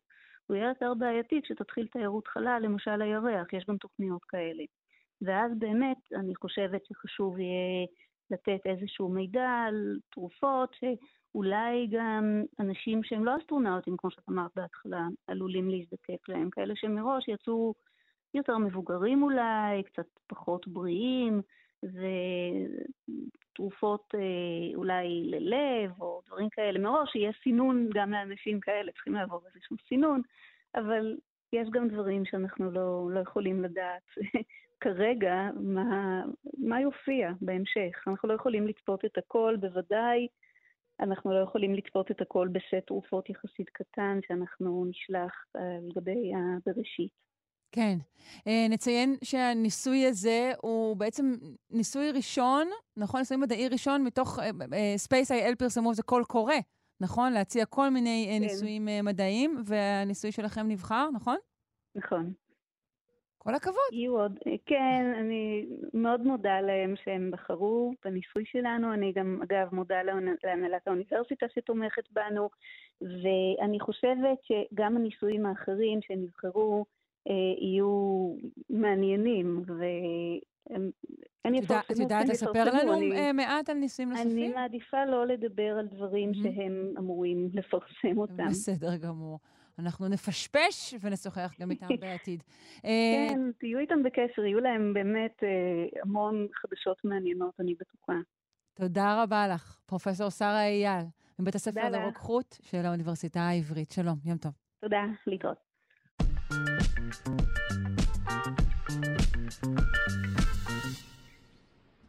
פייק ניוז, זה מכה. לא רק בענייני אה, קורונה או בענייני פוליטיקה, אלא גם מתברר בענייני אקלים. מחקר חדש אה, חושף שלמרות ההצהרות השאפתניות, אה, טוויטר ופייסבוק לא פועלות, אולי לא יכולות לפעול, תכף נבין, בצורה יעילה uh, להסרה של uh, תוכן שקרי שמזלזל בחומרת uh, משבר האקלים, ואף תורמות להפצה הנרחבת שלו. Uh, שכן, uh, כידוע, uh, שקרים, היסטריה, חשד, כולם מוצרים נהדרים בתחום התקשורת בכלל ובתחום הרשתות בפרט. נשאל את עצמנו מהי אמת, מהו שקר, איך מבחינים ביניהם. סתם, לא נענה על כל אלה, אבל לפחות על חלק. עם הדוקטור עדי לוי, מהאגודה הישראלית לאקולוגיה ולמדעי הסביבה, וראש החטיבה לסביבה וקיימות במכללה האקדמית אחווה. היי, שלום. היי, היי, בוקר טוב. מה שלומך? מעולה. אני חושבת שלפני שאנחנו מגדירים מהו פייק ניוז בתחום האקלים, אנחנו צריכים אה, לה, לה, להבין מהו הקונצנזוס המדעי בעניין הזה. אוקיי, אוקיי, אז הקונצנזוס המדעי בהקשר של אה, משבר האקלים הוא קודם כל שאנחנו חווים אה, שינוי אקלים. אקלימי. אוקיי. אוקיי. מה? כלומר שאנחנו חווים משבר אקלים, זה הקונצנזוס. כן, נכון. אנחנו חווים שינוי אקלימי, ושהשינוי האקלימי הזה שאנחנו חווים, עוד רגע אה, נסביר בשני משפטים, אה, הוא אה, בחלק מוחלט או גדול מאוד מה, מהשינוי בעצם נובע מפעילות האדם, מפליטת גזי חממה, מכריתה של יערות, מהפיכה של אה, שטחים טבעיים לשטחים בנויים וחקלאיים, ממגוון פעילויות אנושיות שאנחנו מבצעים, ובקצב הולך ועולה במאה האחרונה. ובראשיתם בעצם התחילו מהשימוש בדלקי מאובנים, בשימוש בנפט ופחם ובגז טבעי שפולטים פחמן דו-חמצני, אבל גם למשל משק החי שפולט הרבה מאוד גז מתאן לאטמוספירה, גז חממה חזק יותר ושימוש בדשנים שפולטים תחמוצות חנקן שגם הן משפיעות כגז חממה מאוד מאוד חזק. אז, אז בעצם הפעילות האנושית היא היא הגורם המשמעותי ביותר בכל ההקשר לשינוי האקלימי שאנחנו... שהנקודה המשמעותית פה, ששינוי של פעילות אנושית ישפיע על הנושא הזה. בהחלט, כי אם, אם זה משהו שאנחנו אה, אחראים לו, שאנחנו גורמים לו, שאנחנו פולטים מעל 30 מיליארד אה, אה, טון של אה, פחמן דו-חמצני, או אה, גזים ששווה ערך לפחמן דו-חמצני בהשפעה שלהם על, אה, אה, על האקלים אה, מדי שנה, אז... אה, אז אפשר uh, לשנות את זה גם. בעצם ושינוי יגרור איתו באמת אה, כאילו הרבה שינויי מדיניות, שינויי חוקים והרבה דברים שהם רלוונטיים להרבה מאוד uh, אנשים, לכאן ולכאן. אילו סוגים של פייק אה, ניוז בתחום האקלים אנחנו נתקלים בהם אה, ברשתות? אז אה, האמת שאין לנו זמן כדי לדבר על כל הסוגים, דוגמה, אבל כמה דוגמאות לוהטות, כן. דוגמה אחת, ונדבר אחר כך על כמה סוגים של, של פייקים כאלה. אז לדוגמה, יש סיפור אה, מטקסס, יוסטון טקסס, אה, חורף 2021, במהלך החורף הזה היו שלוש סופות שלג קשות מאוד, שזה דבר אה, לא מאוד אה, נפוץ אה, בטקסס, אבל בעצם נותקו חמישה מיליון תושבים מתשתיות החשמל, והיו ממש מקומות שבהם לא היה חשמל כמה ימים. עקב הסופות. עקב הסופות, והחיים של אה, כ-250 טקסנים בעצם הסתיימו כתוצאה מהתנאים הקשים האלה ומהסופה, מהסופות האלה שהשתוללו שם, ובעצם במהלך אותה, אותם ימים, אחד, אחד הגולשים ברשתות החברתיות פרסם תמונה של מסוק, שמבצע איזושהי פעולה של הפשרה לטורבינת רוח, טורבינה יכולה להיות בגובה של 150 מטר, המנוע שלה, אה, אז בעצם עם מסוק ניסו להפשיר את, ה, את הליבה של הטורבינה כדי שהיא תוכל אה, לחזור אה, לפעול. ובעצם הרמיזה הייתה שכל הפסקות החשמל, כל כניסת תשתיות האנרגיה, כל הסיפור הזה, שבעצם מתרחש, נובע מזה שאנרגיה מתחדשת פשוט לא עובדת, היא מפסיקה לעבוד, היא לא עמידה למזג האוויר. ובעצם אה, שיתפו את הציוץ הזה, זה היה בטוויטר מן הסתם, שיתפו אותו אה, עשרות אלפי גולשים, ובעצם אה, התבסס פה נרטיב של כישלונה של האנרגיה הירוקה, אומץ כמובן על ידי פוליטיקאים שמתנגדים לאנרגיה ירוקה ושייכים ללובי של הנפט, תקשורת שמרנית בארצות הברית, ומין שילוב כזה שמגלגל את זה עוד ועוד הלאה. ובעצם מועצת האנרגיה של טקסס אה, הצהירה שאפילו תחנות כוח מבוססות גז טבעי אה, סבלו מאותו, מאותה, מאותו קיפאון ונפגעו פי חמש, הייצור שלהם נפגע פי חמש יותר מטורבינות הרוח, אבל זה לא ממש עזר. ולסיום, לא, כמובן מ- שהתמונה... ש... מרגע שתיאוריה כזאת אה, יוצאת לחופשי, הרי קשה מאוד להכניס את החזרה לקופסה, זה כמו תיבת פנדורה. האמת כבר אין לה חשיבות יותר, ובדרך כלל זה גם קורה בהרבה מאוד סוגים של פייקים שאנחנו רואים ברשתות, אה, השתמשו בכלל בתמונה שצולמה בשוודיה ב-2015. אז בסוף בעצם כן, אבל זאת שילוב... מפולת, אתה מראה שזה מאז, אומר לך, לא, זה, אה, אה, מאוד מאוד קשה, הרי המלחמה הזו היא באמת מלחמה קשה מאוד. אני רוצה לשאול אותך, האם ה, באמת פייסבוק וטוויטר ויוטיוב, האם הם קבעו איזושהי הגדרה ספציפית לתוכן שנחשב לתוכן של הכחשת אקלים? אז uh, בעצם כשאנחנו מדברים על שאלות חברתיות, אז על פי המחקר, יוטיוב, גוגל ופינטרסט בעצם קבעו רשימה של קריטריונים מובהקים שמגדירים מיהו מכחיש אקלים, וגם הטמיעו אותם בתנאי השימוש של הפלטפורמה. זאת אומרת שאם אתה עובר על תנאי השימוש, בעצם יכולים uh, להשעות לך, להקפיא לך את החשבון, אפילו למחוק אותו. Uh, ועל פי המחקר, פייסבוק, טוויטר וטיק טוק לא קבעו קריטריונים כאלה, ו, אה, ולא הייתה להם איזושהי מדיניות אה, אה, מוגדרת, לפחות בתקופת המחקר, באשר לתנאי השימוש וההקשר של הכחשת אקלים, פייק ניוז בתחום האקלים. אבל השאלה שלי, כי למרות שאני עצמי כמובן סוברת שמשבר האקלים הוא, הוא שריר, קיים והוא תוצאה של פעילות האדם, השאלה היא איך אנחנו בעצם כן מאפשרים המשך של שיח דמוקרטי, אה, שכן אה, מאפשר לאנשים ל- לומר דעות שהן לא דעות של הממסד. זה כן חשוב שהדבר הזה ימשיך להיות.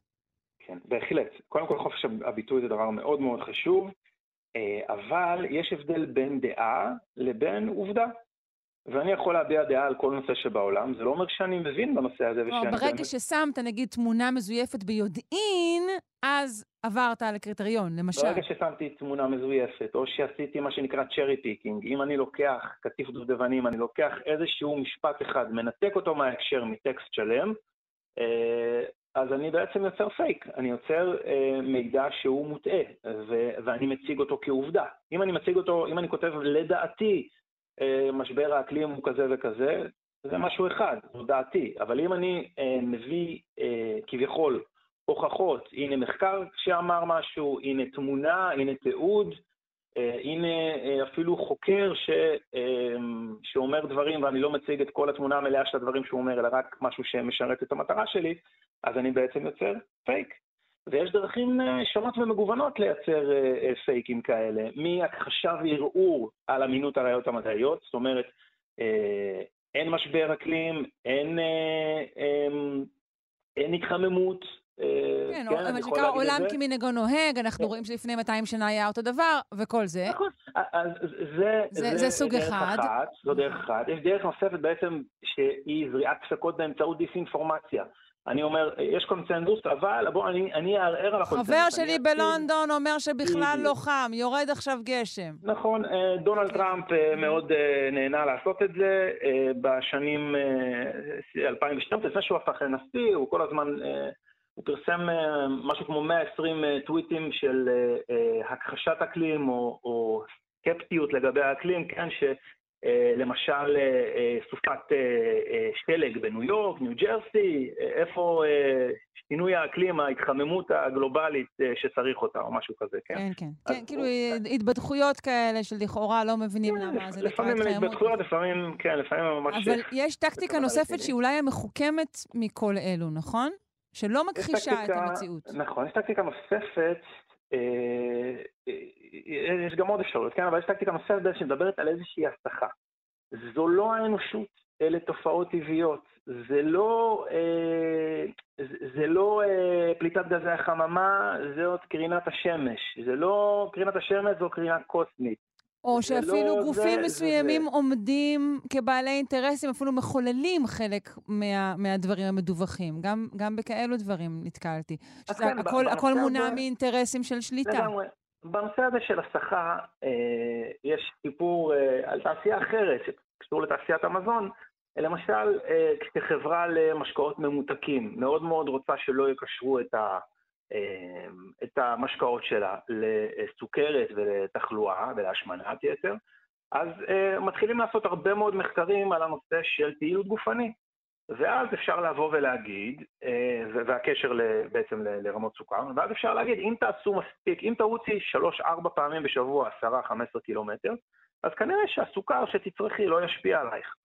Uh, אוקיי, זה סתם, כן, זה לא אומר ש...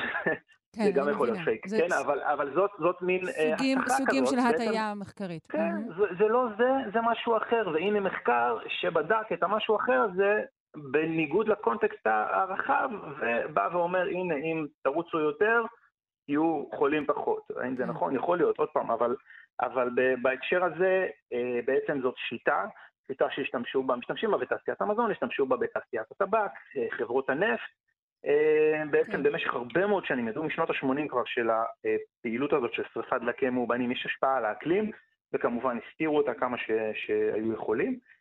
אה, שאם כבר דבר... מדברים על קונספירציה, זה צריך, כאן צריך להיות המוקד, בנזק האמיתי שהוסתר.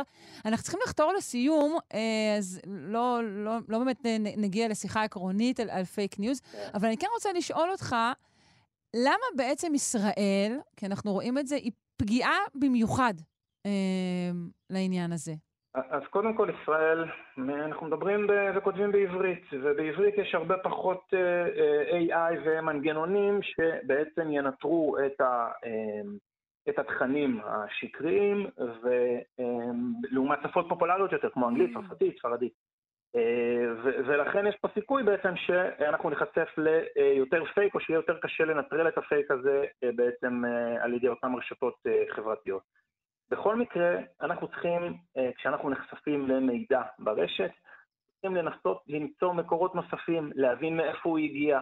הכי קל, אם אנחנו רואים תמונה, לקחת את התמונה ולעשות חיפוש בגוגל תמונות ולראות, ואנחנו רואים את זה הרבה פעמים אפילו בלי קשר לאקלים, במבצעים צבאיים, בעזה ובכל מיני מקומות אחרים, שלוקחים תמונה מסוריה ומפרסמים אותה כאילו היא בעזה.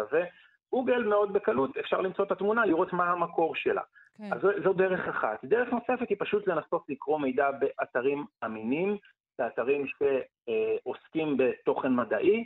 ברגע שאתה אה, עמוק לא... בתוך uh, שיח הפייק, האתרים האלו כשלעצמם uh, נחשדים באינטרסיות. כולם, כולם חשודים. בחוסר מהימנות, כולם חשודים. אז זה קשה מאוד.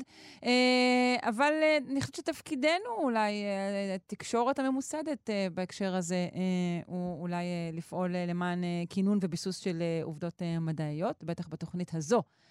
אני מודה לך מאוד, דוקטור עדי לוי, מהאגודה הישראלית לאקולוגיה ולמדעי הסביבה וראש החטיבה לסביבה וקיימות במכללה האקדמית אחווה. יום טוב. תודה, והמשך שבוע ללא פייק ניוז.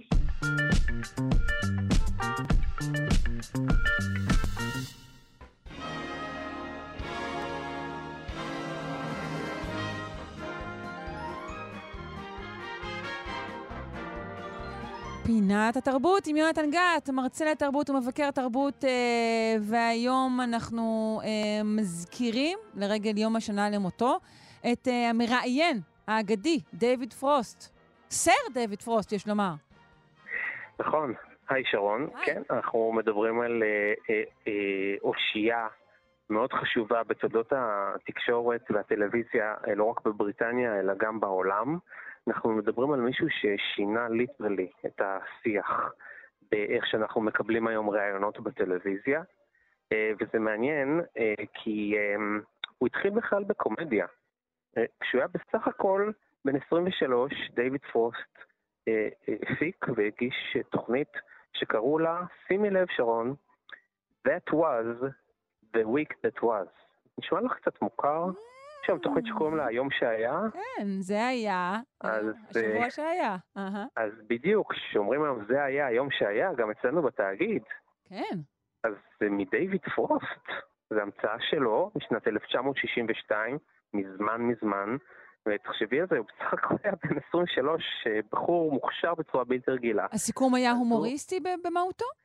בדיוק, זה היה סיכום שבועי, סאטירי, ושימי לב את מי הוא גייס אה, לכתוב אה, לתוכנית, הוא גייס בחור צעיר, שהיה גם הוא בקושי היה זעתות, שקראו לו ג'ון קליז. Mm, וואו, מיטב המוחות הקומיים, אוקיי. נכון, ואחר כך הוא הקים תוכנית שקראו לה The Frost Report, חדשות הפרוסט, כן? או של, כמובן דו-משמעי, חדשות כן. הקור. ושם הוא גייס עוד כמה חבר'ה, גרם צ'פמן וטרי ג'ונס ומייקל פיילין ואריק איידל. בעצם דיוויד פרוסט המציא את חבורת מונטי פייתון. מדהים. בלעדי דיוויד פרוסט לא הייתה קמה חבורת מונטי פייתון, והוא זה שגייס אותה לכתוב ולהופיע. וזה כמעט מספיק כמפעל חיים, הייתי אומרת. לגמרי, אוקיי. אין ספק. אבל הוא ממשיך לכיוון רציני יותר. כן, מה שקורה אחר כך זה שבעצם דיוויד פרוסט עכשיו סוג של... אה, מנחה קומיקאי כזה בואי נגיד ליאור שליין כזה נאמר, בסגנון, ולא נתפס כאיזשהו מראיין נורא רציני. ואז הוא מחליט לעשות מעשה שאף אחד לא העז אה, אה, לעשות או הצליח לעשות. הוא מבקש לראיין את ריצ'רד ניקסון.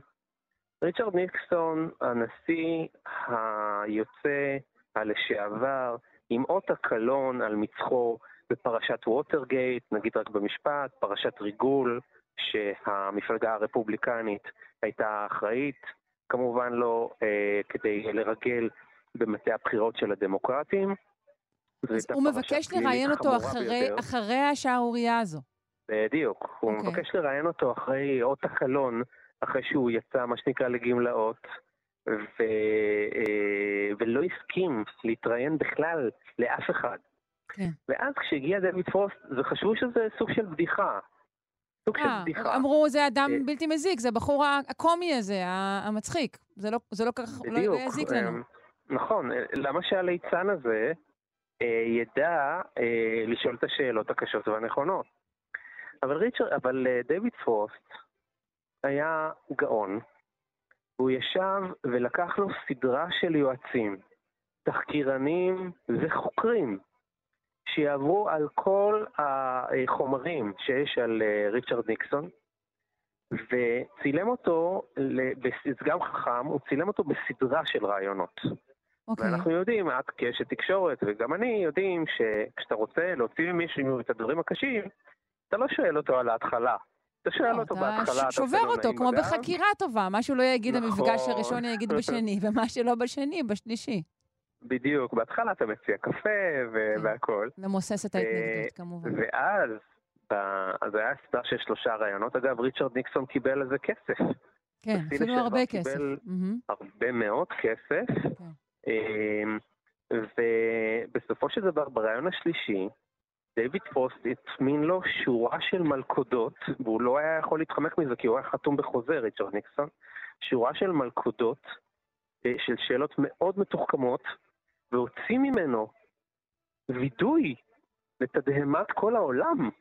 הוציא ממנו וידוי, בואי נגיד חצי וידוי, על זה שהוא מודה בעוולות שהוא עשה, במידה כזו או אחרת. כן, הוא לא בעצם ב... עשה לו איזה אמבוש, נכון? הוא, הוא, הוא השמיע לו תמלילי שיחות. נכון. עכשיו תשמעי, זה היה ambush מאוד אלגנטי. ולכן נוצר סוג של שיח שנקרא הראיון style דיוויד פרוסט. מה זה ראיון style דיוויד פרוסט? זה מאוד נינוח, מאוד בריטי, כלומר מאוד מנומס, מאוד אלגנטי, עם מצח גבוה, בלי, אה, את יודעת, אה, לראות בפרצוף של הבן אדם את ההאשמות שלו, אבל בעזרת שאלות מאוד אה, מתקתקות ומנומסות. המרואיין בעצם מובל לתוך מאורת נחשים. כלומר, זה לא או, תוקפני מחד או חצוף, לא תוקפני. וזה לא, לא צהוב? זה הפוך מתוקפני, okay. אוקיי. זה הפוך mm-hmm. מצהוב. זה הפוך מסנסציוני, בדיוק הפוך. ואז למרבה הקסם, דווקא הסנסציה הכי גדולה יוצאת. זה בעצם סנסציה בקנה מידה היסטורי, שהיום אי אפשר יותר לדבר על הפוליטיקה של ארה"ב בלי לזכור את הריאיון ההיסטורי הזה. כן. בעצם פעם ראשונה שריצ'רד ניקסון מודה אה, בהאשמות כאלה ואחרות, דבר שהוא, אתה יודע, את, את יודעת, הוא, הוא קיבל חנינה מהמדינה. כן. אה, ככה שבעצם והוא לא היה חייב, הוא לא היה חייב להודות בזה, אבל זה יצא. הוא הוביל אותו בעצם בשאלות... יצא מוכשר דיו. כן, אמ, בהחלט. הוא, הוא המשיך אחר כך אה, להיות אה, מראיין אה, בולט, נכון? כן, בלי סוף. למעשה כמעט עד יום מותו. הוא המשיך להגיש תוכניות נחשבות. הוא קיבל את תואר האווירות מהמלכה. הוא ראיין את כל ראשי ממשלת בריטניה ואת כל נשיאי ארצות הברית. כשהיה צריך נגיד... תותח כבד במיוחד, אז, אז הוא היה האדם. נכון. אני, אני כמעט יכול להגיד לך שאין בן אדם מכובד בין ראשי ממשלה בעולם שלא אה, איחל לעצמו ראיון עם דיוויד פרוסט. אם התראיינת אצל דיוויד פרוסט, אתה כנראה חשוב מאוד ב, ב, ב, בספר ההיסטוריה של הפוליטיקה העולמית, ולא הפוך. מעניין. אה, הוא בעצם היה איזה סוג של, של, של תו תקן. כלומר, אה, פחדו ממנו, אבל מאוד מאוד כיבדו אותו, וידעו שאם אתה הגעת לראיון עם דיוויד פרוסט ויצאת בסדר, אז קיבלת חותמת. פחות או יותר כמו שקיבלת חותמת מהמלכה. תעודת כשרות שכזו. מי היית אומר הוא ממשיך דרכו אה, של פרוסט בסגנון, אה, כן. בחשיבות? יש? אה, תראי, ירון לונדון פה אצלנו הוא, מאוד דיוויד פרוסטי, מבחינת הסגנון שלו. מבחינת הסגנון. כן, אבל, הוא, אבל, הוא לא, אבל הוא לא בהכרח נותן לראיין אנשים בדרגים כאלו, או לא, בצ, בצמתים כאלה. לא, אבל אם תסתכלי על הסגנון, כן. אם תביטי נגיד ביוטיוב על סגנון הדיבור של דיוויד פרוס והניסוח של השאלה, את תראי שהוא הרבה יותר אה, ירון לונדון, ומוטי קירשנבאום זה בדיוק הפוך נגיד. אה. מוטי קירשנבאום הוא כזה שצולף בפניו של המרואיין, ואם תראי למשל את הרעיון של מוטי קירשנבאום עם אה, סילבן שלום, אז תוכלי לראות שהוא פשוט יורה בו אה, את השאלות שלו בהטחת האשמות וכדומה. אצל ירון לונדון זה קצת יותר נכון. אבל תראה, בישראל כשהרעיונות הם באמת אה, לא מספיק תוקפניים, אז תמיד רק אומרים, מה זה, הוא היה חלש, היא הייתה חלשה, או ההפך, אם נכון. מישהו עומד בעוצמה אז מריעים לו. נציין אז אין דבר כזה, אז זה בדיוק העניין. כן. לא היה דבר כזה לגבי דיוויד פוסט. הוא היה מנומס מאוד, ויכול להיות גם תוקפני מתחת לבין השורות, ולכן גם אף אחד לא חשד בו שהוא נגיד מראיין שמאלני, או מראיין ימני, או, או שמרני, או ליברלי. Mm-hmm. היה פשוט את, ה, את, ה, את הסגנון העקבי הזה עם כל המרואיינים שלו. מאוד כיבדו אותו משני הצדדים. יפה, אה, נזכיר שהוא נפטר אה, ב-31 באוגוסט 2013. נכון, לפני תשע שנים. כן. Uh, תודה רבה לך uh, שהבאת את דיוויד פרוסט לשולחננו. אני מודה שאולי לא היינו זוכרים אותו uh, היום, uh, אלמלא אני מודה לו שהוא הביא לנו את חבורת מונטי פייתון, אחרת אני לא יודע כמה הייתי צוחק בחיים האלה, כן? כן, לגמרי. תודה רבה, יונתן גת, מרצה לתרבות ומבקר תרבות. להתראות. תודה, שרון.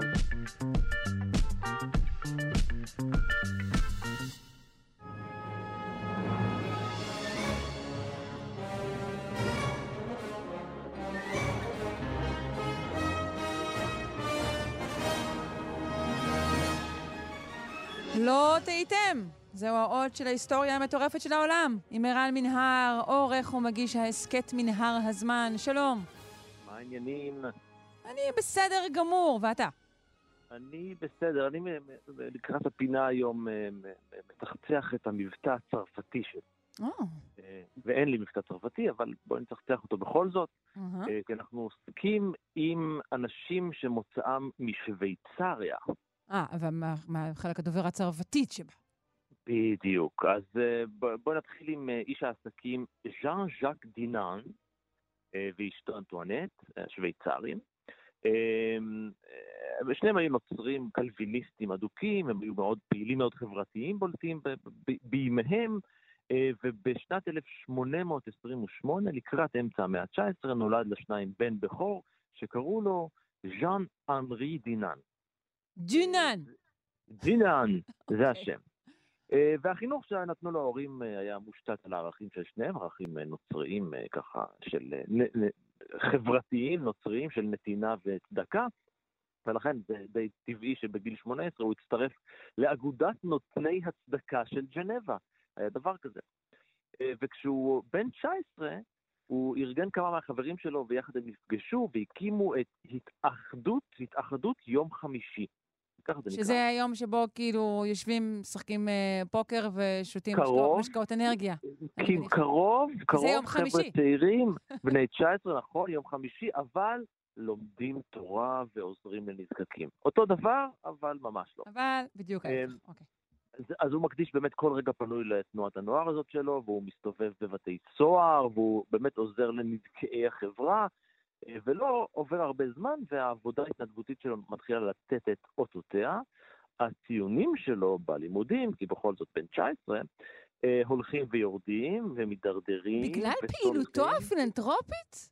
בוודאי. מידרדרים ציוניו. הוא, הוא, נכון, כי הוא, הוא מתעסק בדברים אחרים חוץ מללמוד ב... לא, לא עושה לביתו, אוקיי. בדיוק, אז בלית ברירה הוא, נשאר מהלימודים והלך לחפש ברירה, אה, לחפש עבודה, ונכנס אה, כשוליה, אני יודע, מתמחה אצל חברה של חלפני כספים. זה מכובד. זה ממש כמו תשדיר שירות נגד התנדבות עד עכשיו. כאילו, נכון, נכון, המצב שלו נכון. ממש מידרדר. נכון, נכון, אבל שימי לב, אחרי תקופה לא קצרה שם הוא הוכשר בלעבוד עם כסף ונשאר לעבוד בבנק. זאת בעצם, בעצם חלפני כספים זה בעצם בנק. אה, די מכובד בזמנו, אה, ותוך כמה שנים, שהוא רק בן 24, הוא כבר מקים ארגון אחר, הארגון השוויצרי, שבעצם הוא יהיה השלוחה בז'נבה של ארגון YMCA, ארגון אימקה מה שנקרא. וואו. אה, כן, כן, ותוך שלוש שנים אגב הוא ישב גם בפריז בדיונים, בוועדה שעסקה בהקמה של הארגון הבינלאומי הזה. זאת אומרת, להתנדבות שהוא התחיל בה הייתה, הייתה השלכה. אה, לפחות אחת. והרעיונות שהוא יוצא מהם, שוב, הם, הם רעיונות קלוויניסטים נוצריים. נכון, הוא... כן, כן, של, של, של, של איך עוזרים ואיך איך, אה, בעצם, איך, מתנד... איך פילנטרופיה, אבל ברמה, אני יודע מה, עזרה לנזקקים. אוקיי. אמ, אבל עוד לפני שהוא יושב בפריז בדיונים, ב-1853 הוא יוצא למסע משלו, לתרבות אחרת לחלוטין, הוא הרגיש שהוא קצת, קצת טיול אחרי צבא כזה, בלי צבא, הוא מבקר באלג'יריה, בתוניסיה, בסיציליה, אה, והוא היה בשליחות מטעם אה, חברה למושבות סטיף, זה הקולוניות השוויצריות אה, באלג'יריה. הוא כל כך התרשם מהצפון האפריקאי, כן? אחרי, שה, אחרי, אחרי המסע הזה, הוא מבחינה עסקית, הוא התיישב לכתוב חוויות, וזה לקח לו די חמש שנים, והוא צובר הרבה מאוד חוויות. הוא מפרסם את הכל בספר שקורא לו התרשמות מעוצרות תוניס. אה, ובין לבין, תוך כדי כתיבה והפקה של הספר, הוא מקים לעצמו עסק, אה, ובגלל שהוא הושפע עמוקות מהחוויה הזאת בצפון אפריקה, אה, הוא רצה שזה יהיה עסק שיפעל רק במושבות צרפתיות מעבר לים, או מעבר לגבולות צרפת. אז הוא ביקש והוא קיבל זיכיון אה, לקרקע באלג'יריה, ואלג'יריה, אני מזכיר, הייתה, הייתה חלק מצרפת, זה היה, mm-hmm. לא נקרא אלג'יריה, זה היה צרפת. אה, והוא הקים שם עוד עסק שנקרא Société financière et industrielle des moulins de Mons-Djémila. בקטנה. Mm-hmm. החברה הכלכלית והתעשייתית של טחנות דה מונס ג'מילה. אה, זו הייתה חברה בעצם לגידול וממכר של דגנים. אבל רק שהזכויות על המים ועל האדמה בעצם לא הועברו באיזושהי צורה תקינה בירוקרטית, והרשויות לא הסכימו לשתף איתו פעולה. הוא נלחם וחזר לז'נבה והוא החליט שהוא פונה לאחראי העליון, ומי האחראי העליון על צרפת? הקיסר נפוליאון השלישי. נפוליאון, אוקיי. וכדי לעשות את זה הוא היה חייב לפגוש אותו פנים מול פנים, סליחה, tête-à-tête, אנחנו בצרפתית עכשיו. אה, אבל אה, נפוליאון לא היה באלג'יריה, הוא גם לא היה בז'נבה, הוא היה בלומברדיה. הוא פיקד על הצבא האוסטרי בעצם, שכבש את איטליה. אז ממטה הפיקוד שלו בעיירה סולפרינו, הוא ניהל את הקרב מטעם בעצם סרדיניה פיומונטה. ודינן כתב רשימה מאוד ארוכה, כמעט ספר שלם, כולה באמת שבחים והלל לקיסר הצרפתי, הוא אמר, אה, חנופה, תיקח אותי רחוק, והוא יצא לסולפרינו לתת את הספר שלו לנפוליאון אישית. אוקיי, ומה הוא, הוא רואה שם בסולפרינו? הוא מגיע בקיץ של 59, uh-huh. מפלס את דרכו עד למפקדה של נפוליאון, והוא הגיע בדיוק כשנגמר הקרב, וזה באמת אחד הקרבות המגואלים מדם אה, במאה ה-19. אה, נפצעו שם 23 אלף בני אדם. Uh, כנראה שזה קרוב למספר של קרוב ל-40. זהו, אני שמעתי הרבה יותר, כן. כן, mm-hmm. כן, יש הערכות שמדברות על הרבה יותר, אבל כולם מסכימים שזה היה למעלה מ-20 אלף. כן. אה, וכולם שוכבים שם, מדממים על הקרקע. כלומר, הפצועים עדיין נמצאים בשטח, שוב, עשרות אלפי פצועים וגופות שהושארו בשטח. אוקיי. גוססים וממתינים להצטרף לים הגופות כבר שמוטלות בכל מקום. ואף אחד אה, לא מושיט לא נראה שעוזרים להם, שהולכים לעזור להם, אז הוא לקח את האחריות, התחיל לדרבן את התושבים המקומיים, הוא מארגן אותם, נשים, ילדים, לטפל בפצועים, בחולים, אה, אבל לא היה ציוד ולא היה תנאים. והמצב היה די חמור, אה, והוא עצמו דאג לרכישת חומרים אה, להקמת בתי חולים, בית חולים שדה כזה. והחלק החשוב ביותר בכל מה שהוא עשה, שם בסולפרינו היה לדאוג שכולם יעזרו לפצועים, בלי שום קשר לאיזה צד הם שירתו בקרב, כן? רגע, רגע, זו נקודה שיש לעמוד עליה. שוב תחזור, זאת אומרת, הוא משכנע... אה, הוא משכנע את כולם לעזור לפצועים בלי קשר לאיזה צד הם לחמו. גם אם זה האויב שלך, לצורך כן, העניין. כן. הוא כרגע אדם פצוע ויש לסייע לו. המונח שהוא השתמש בו באיטלקית, כי אנחנו מדברים על איטליה, היה טוטי פרטלי. כולם אחים. פצוע הוא פצוע, בן אדם הוא בן אדם. זה... וזה היה מונח... תפס לו? עבד לו? אה, בוודאי. אה, הוא הצליח לשחרר ולגייס לטובתו עוד רופאים אוסטרים שנפלו בשבי הצרפתי, אה, ולאירוע הזה הייתה השפעה עמוקה מאוד מאוד מאוד, אפשר להבין, עליו. בכל זאת הוא היה פילנטרופ, את יודעת, ממקום מאוד הומני וסוציאלי, ואחרי שהוא חוזר לז'נבה, ממש בתחילת יולי, תוך חול, כמה ימים, שבוע ימים, אני יודע, משהו כזה, הוא מתיישב לעכל את מה, ש... מה שהוא עבר, אה, והתרפיה שלו היא כתיבה, אז הוא ישב וכתב, וב-1862 הוא פרסם את הספר זיכרונות מסולפרינו. יש לי אותו לא ספר כזה ארוך, אבל עם פרסום הספר הזה, הכל השתנה. 1,600 אה, העותקים הראשונים אה, הודפסו מכיסו הפרטי. הוא מתאר את הקרב, את מה שקרה, ממש הוא מתאר את כל מה שהלך שם. גם את הזוועות וגם אחר כך את הרגעים הטובים. נכון, ואז בחלק האחרון הוא, הוא פורס איזושהי תוכנית שאפתנית ומעלה איזה רעיון משונה חדש, שבעתיד אה, צריך להיות איזשהו ארגון ניטרלי כזה שיטפל בחיילים פצועים. והארגון הזה, הוא אומר, יהיה יוזמה של מדינות העולם. הוא ינוהל על ידי דמויות מובילות בכל מדינה, הוא יגייס מתנדבים בלי שום הבחנה, והוא יאמן אותם להיות סוג של חובשים קרביים כאלה. פשוט הגה את הרעיון של הצלב האדום. נכון, עדיין לא צלב, עדיין לא אדום, אה, עדיין ברמת ספר, אבל חלק מהספר, והוא לוקח את הספר הזה ויוצא לטור את אירופה, והוא מפיץ אותו למובילי דעה, כמו פוליטיקאים, קציני צבא, והספר מתקבל בצורה די חיובית. אה, הוא יודע מקהל היעד, הוא כתב על קרב מגואל בדם. אה, והוא התקבל כל כך חיובי עד שבפברואר של אותה שנה הוא עושה שינוי אמיתי ראשון. בתחילת החודש מתכנסת אגודת ג'נבה לרווחת הציבור, והחברים שבה מתחילים בדיונים סביב הספר שלו, ויושב ראש האגודה, גוסטב מויניה, זה שם חשוב, ממש מתחבר לרעיון, ומחליטים על הקמת ועדה מיוחדת של אגודת ג'נבה לרווחת הציבור. חמישה חברים, אחד מהם דינן, והם בוחנים דרכים יעילות איך לממש את החזון שלו. ובין החברים היה גם מויניה, שהוא היה בעצם מפקד הצבא השוויצרי, סליחה, מויניה היה מפקד הצבא השוויצרי וגם שני רופאים, ואחרי שכולם לומדים את החומר, אז אה, הם מתכנסים עוד פעם לדבר על זה, והפגישה ב-17 בפברואר 1863, נכנסו, נכנס, הפגישה הזאת נכנסה לדברי הימים כיום שבו נוסד ארגון הצלב האדום. מדהים. בעצם השם המלא הוא הוועדה הבינלאומית של הצלב האדום, יוזמה של איש אחד. זה מדהים שאדם אחד הצליח לעשות מהלך כל כך ממש. אה, גדול.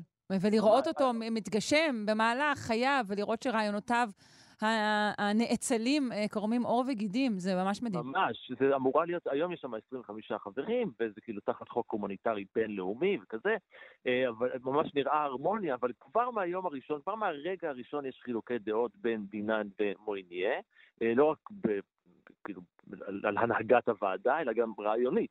כי מויניה חשב שהרעיון של דינן לא ישים בכלל. ודינן היה מאוד מאוד נחוש. אחרי שהקימו את הארגון הזה, צריך להפוך אותו לארגון הומניטרי, וצריך לגייס מדינות, וצריך קצת לחפש תמיכה.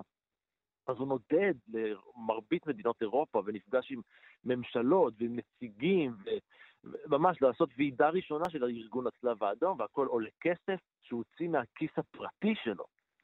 אה, וזה בסוף משתלם, אבל גם לא משתלם, כי ב-63, סוף 63, בז'נבה יש את הוועידה הראשונה עם 16 מדינות, זה הישג מטורף, אבל דינן לא לוקח חלק פעיל בוועדה.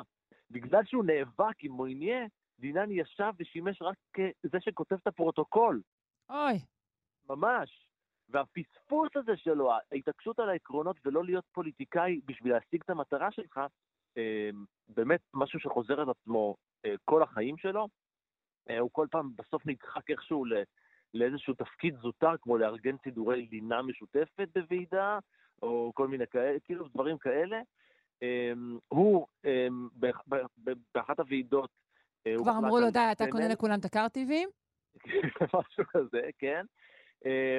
בקיצור, הארגון מאוד מאוד גדל וגדל וגדל, והיו לו כל מיני כיוונים ורעיונות, למשל, לטפל בנפגעי אסונות טבע, לא רק במלחמות, אה, להרחיב את זה לעוד, נגיד להקים מדינה ניטרלית ראשונה בעולם, מדינה שלא מעורבת באף סכסוך או מלחמה. את יודעת איפה רצו להקים אותה?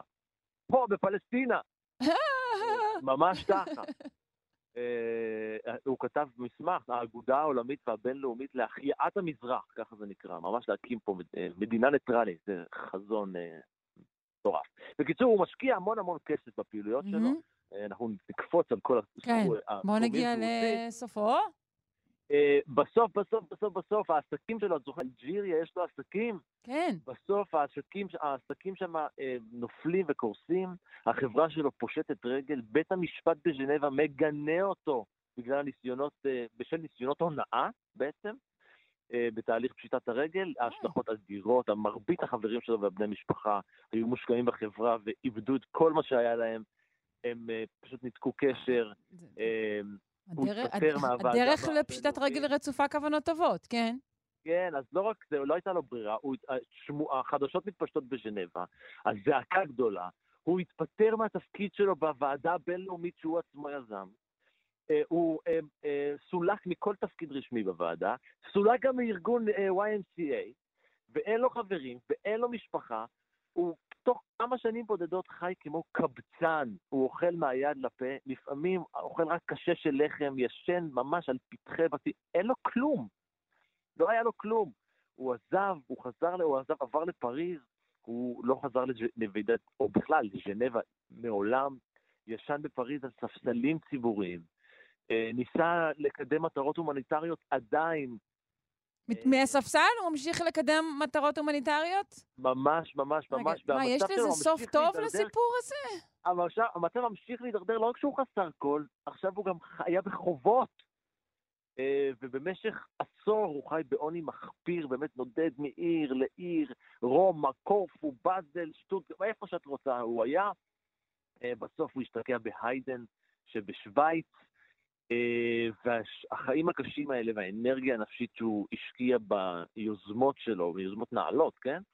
גבו מחיר, הבריאות שלו הולכת ומידרדרת, אה, באפריל 1892 הוא עבר לגור במרכז לטיפול תומך, אני יודע, זה דיור מוגן כזה, אה, והוא חי בחדר מספר 12 במשך 18 שנים נוספות. אה, רק אחרי שלוש שנים מתוכן העולם גילה אותו מחדש, אבל זה נאלץ להקשיב בפרק עצמו אצלנו בפודקאסט, בפרק שנקרא מסע צלב, אגב. ז'אן אנרי דינן. כן, כן. טוב, אני מודה לך מאוד על הסיפור המרתק הזה, ואני בהחלט מתכוונת להאזין לפרק השלם אה, של מנהר הזמן. תודה רבה לך, ערן מנהר, ביי. ההיסטוריה המטורפת של העולם. ביי ביי. בוקר טוב.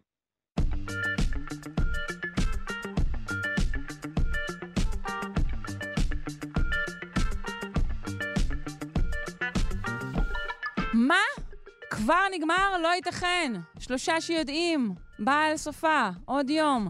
ערכה אותנו היום אלכס לויקר, הפיקה תמר בנימין, ביצע טכנית אלון מקלר.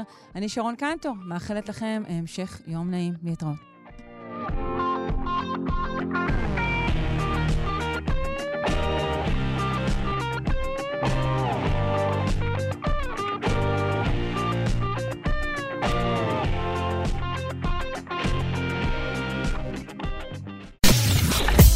אתן מאזינות ואתם מאזינים לכאן הסכתים. כאן הסכתים, הפודקאסטים של תאגיד השידור הישראלי.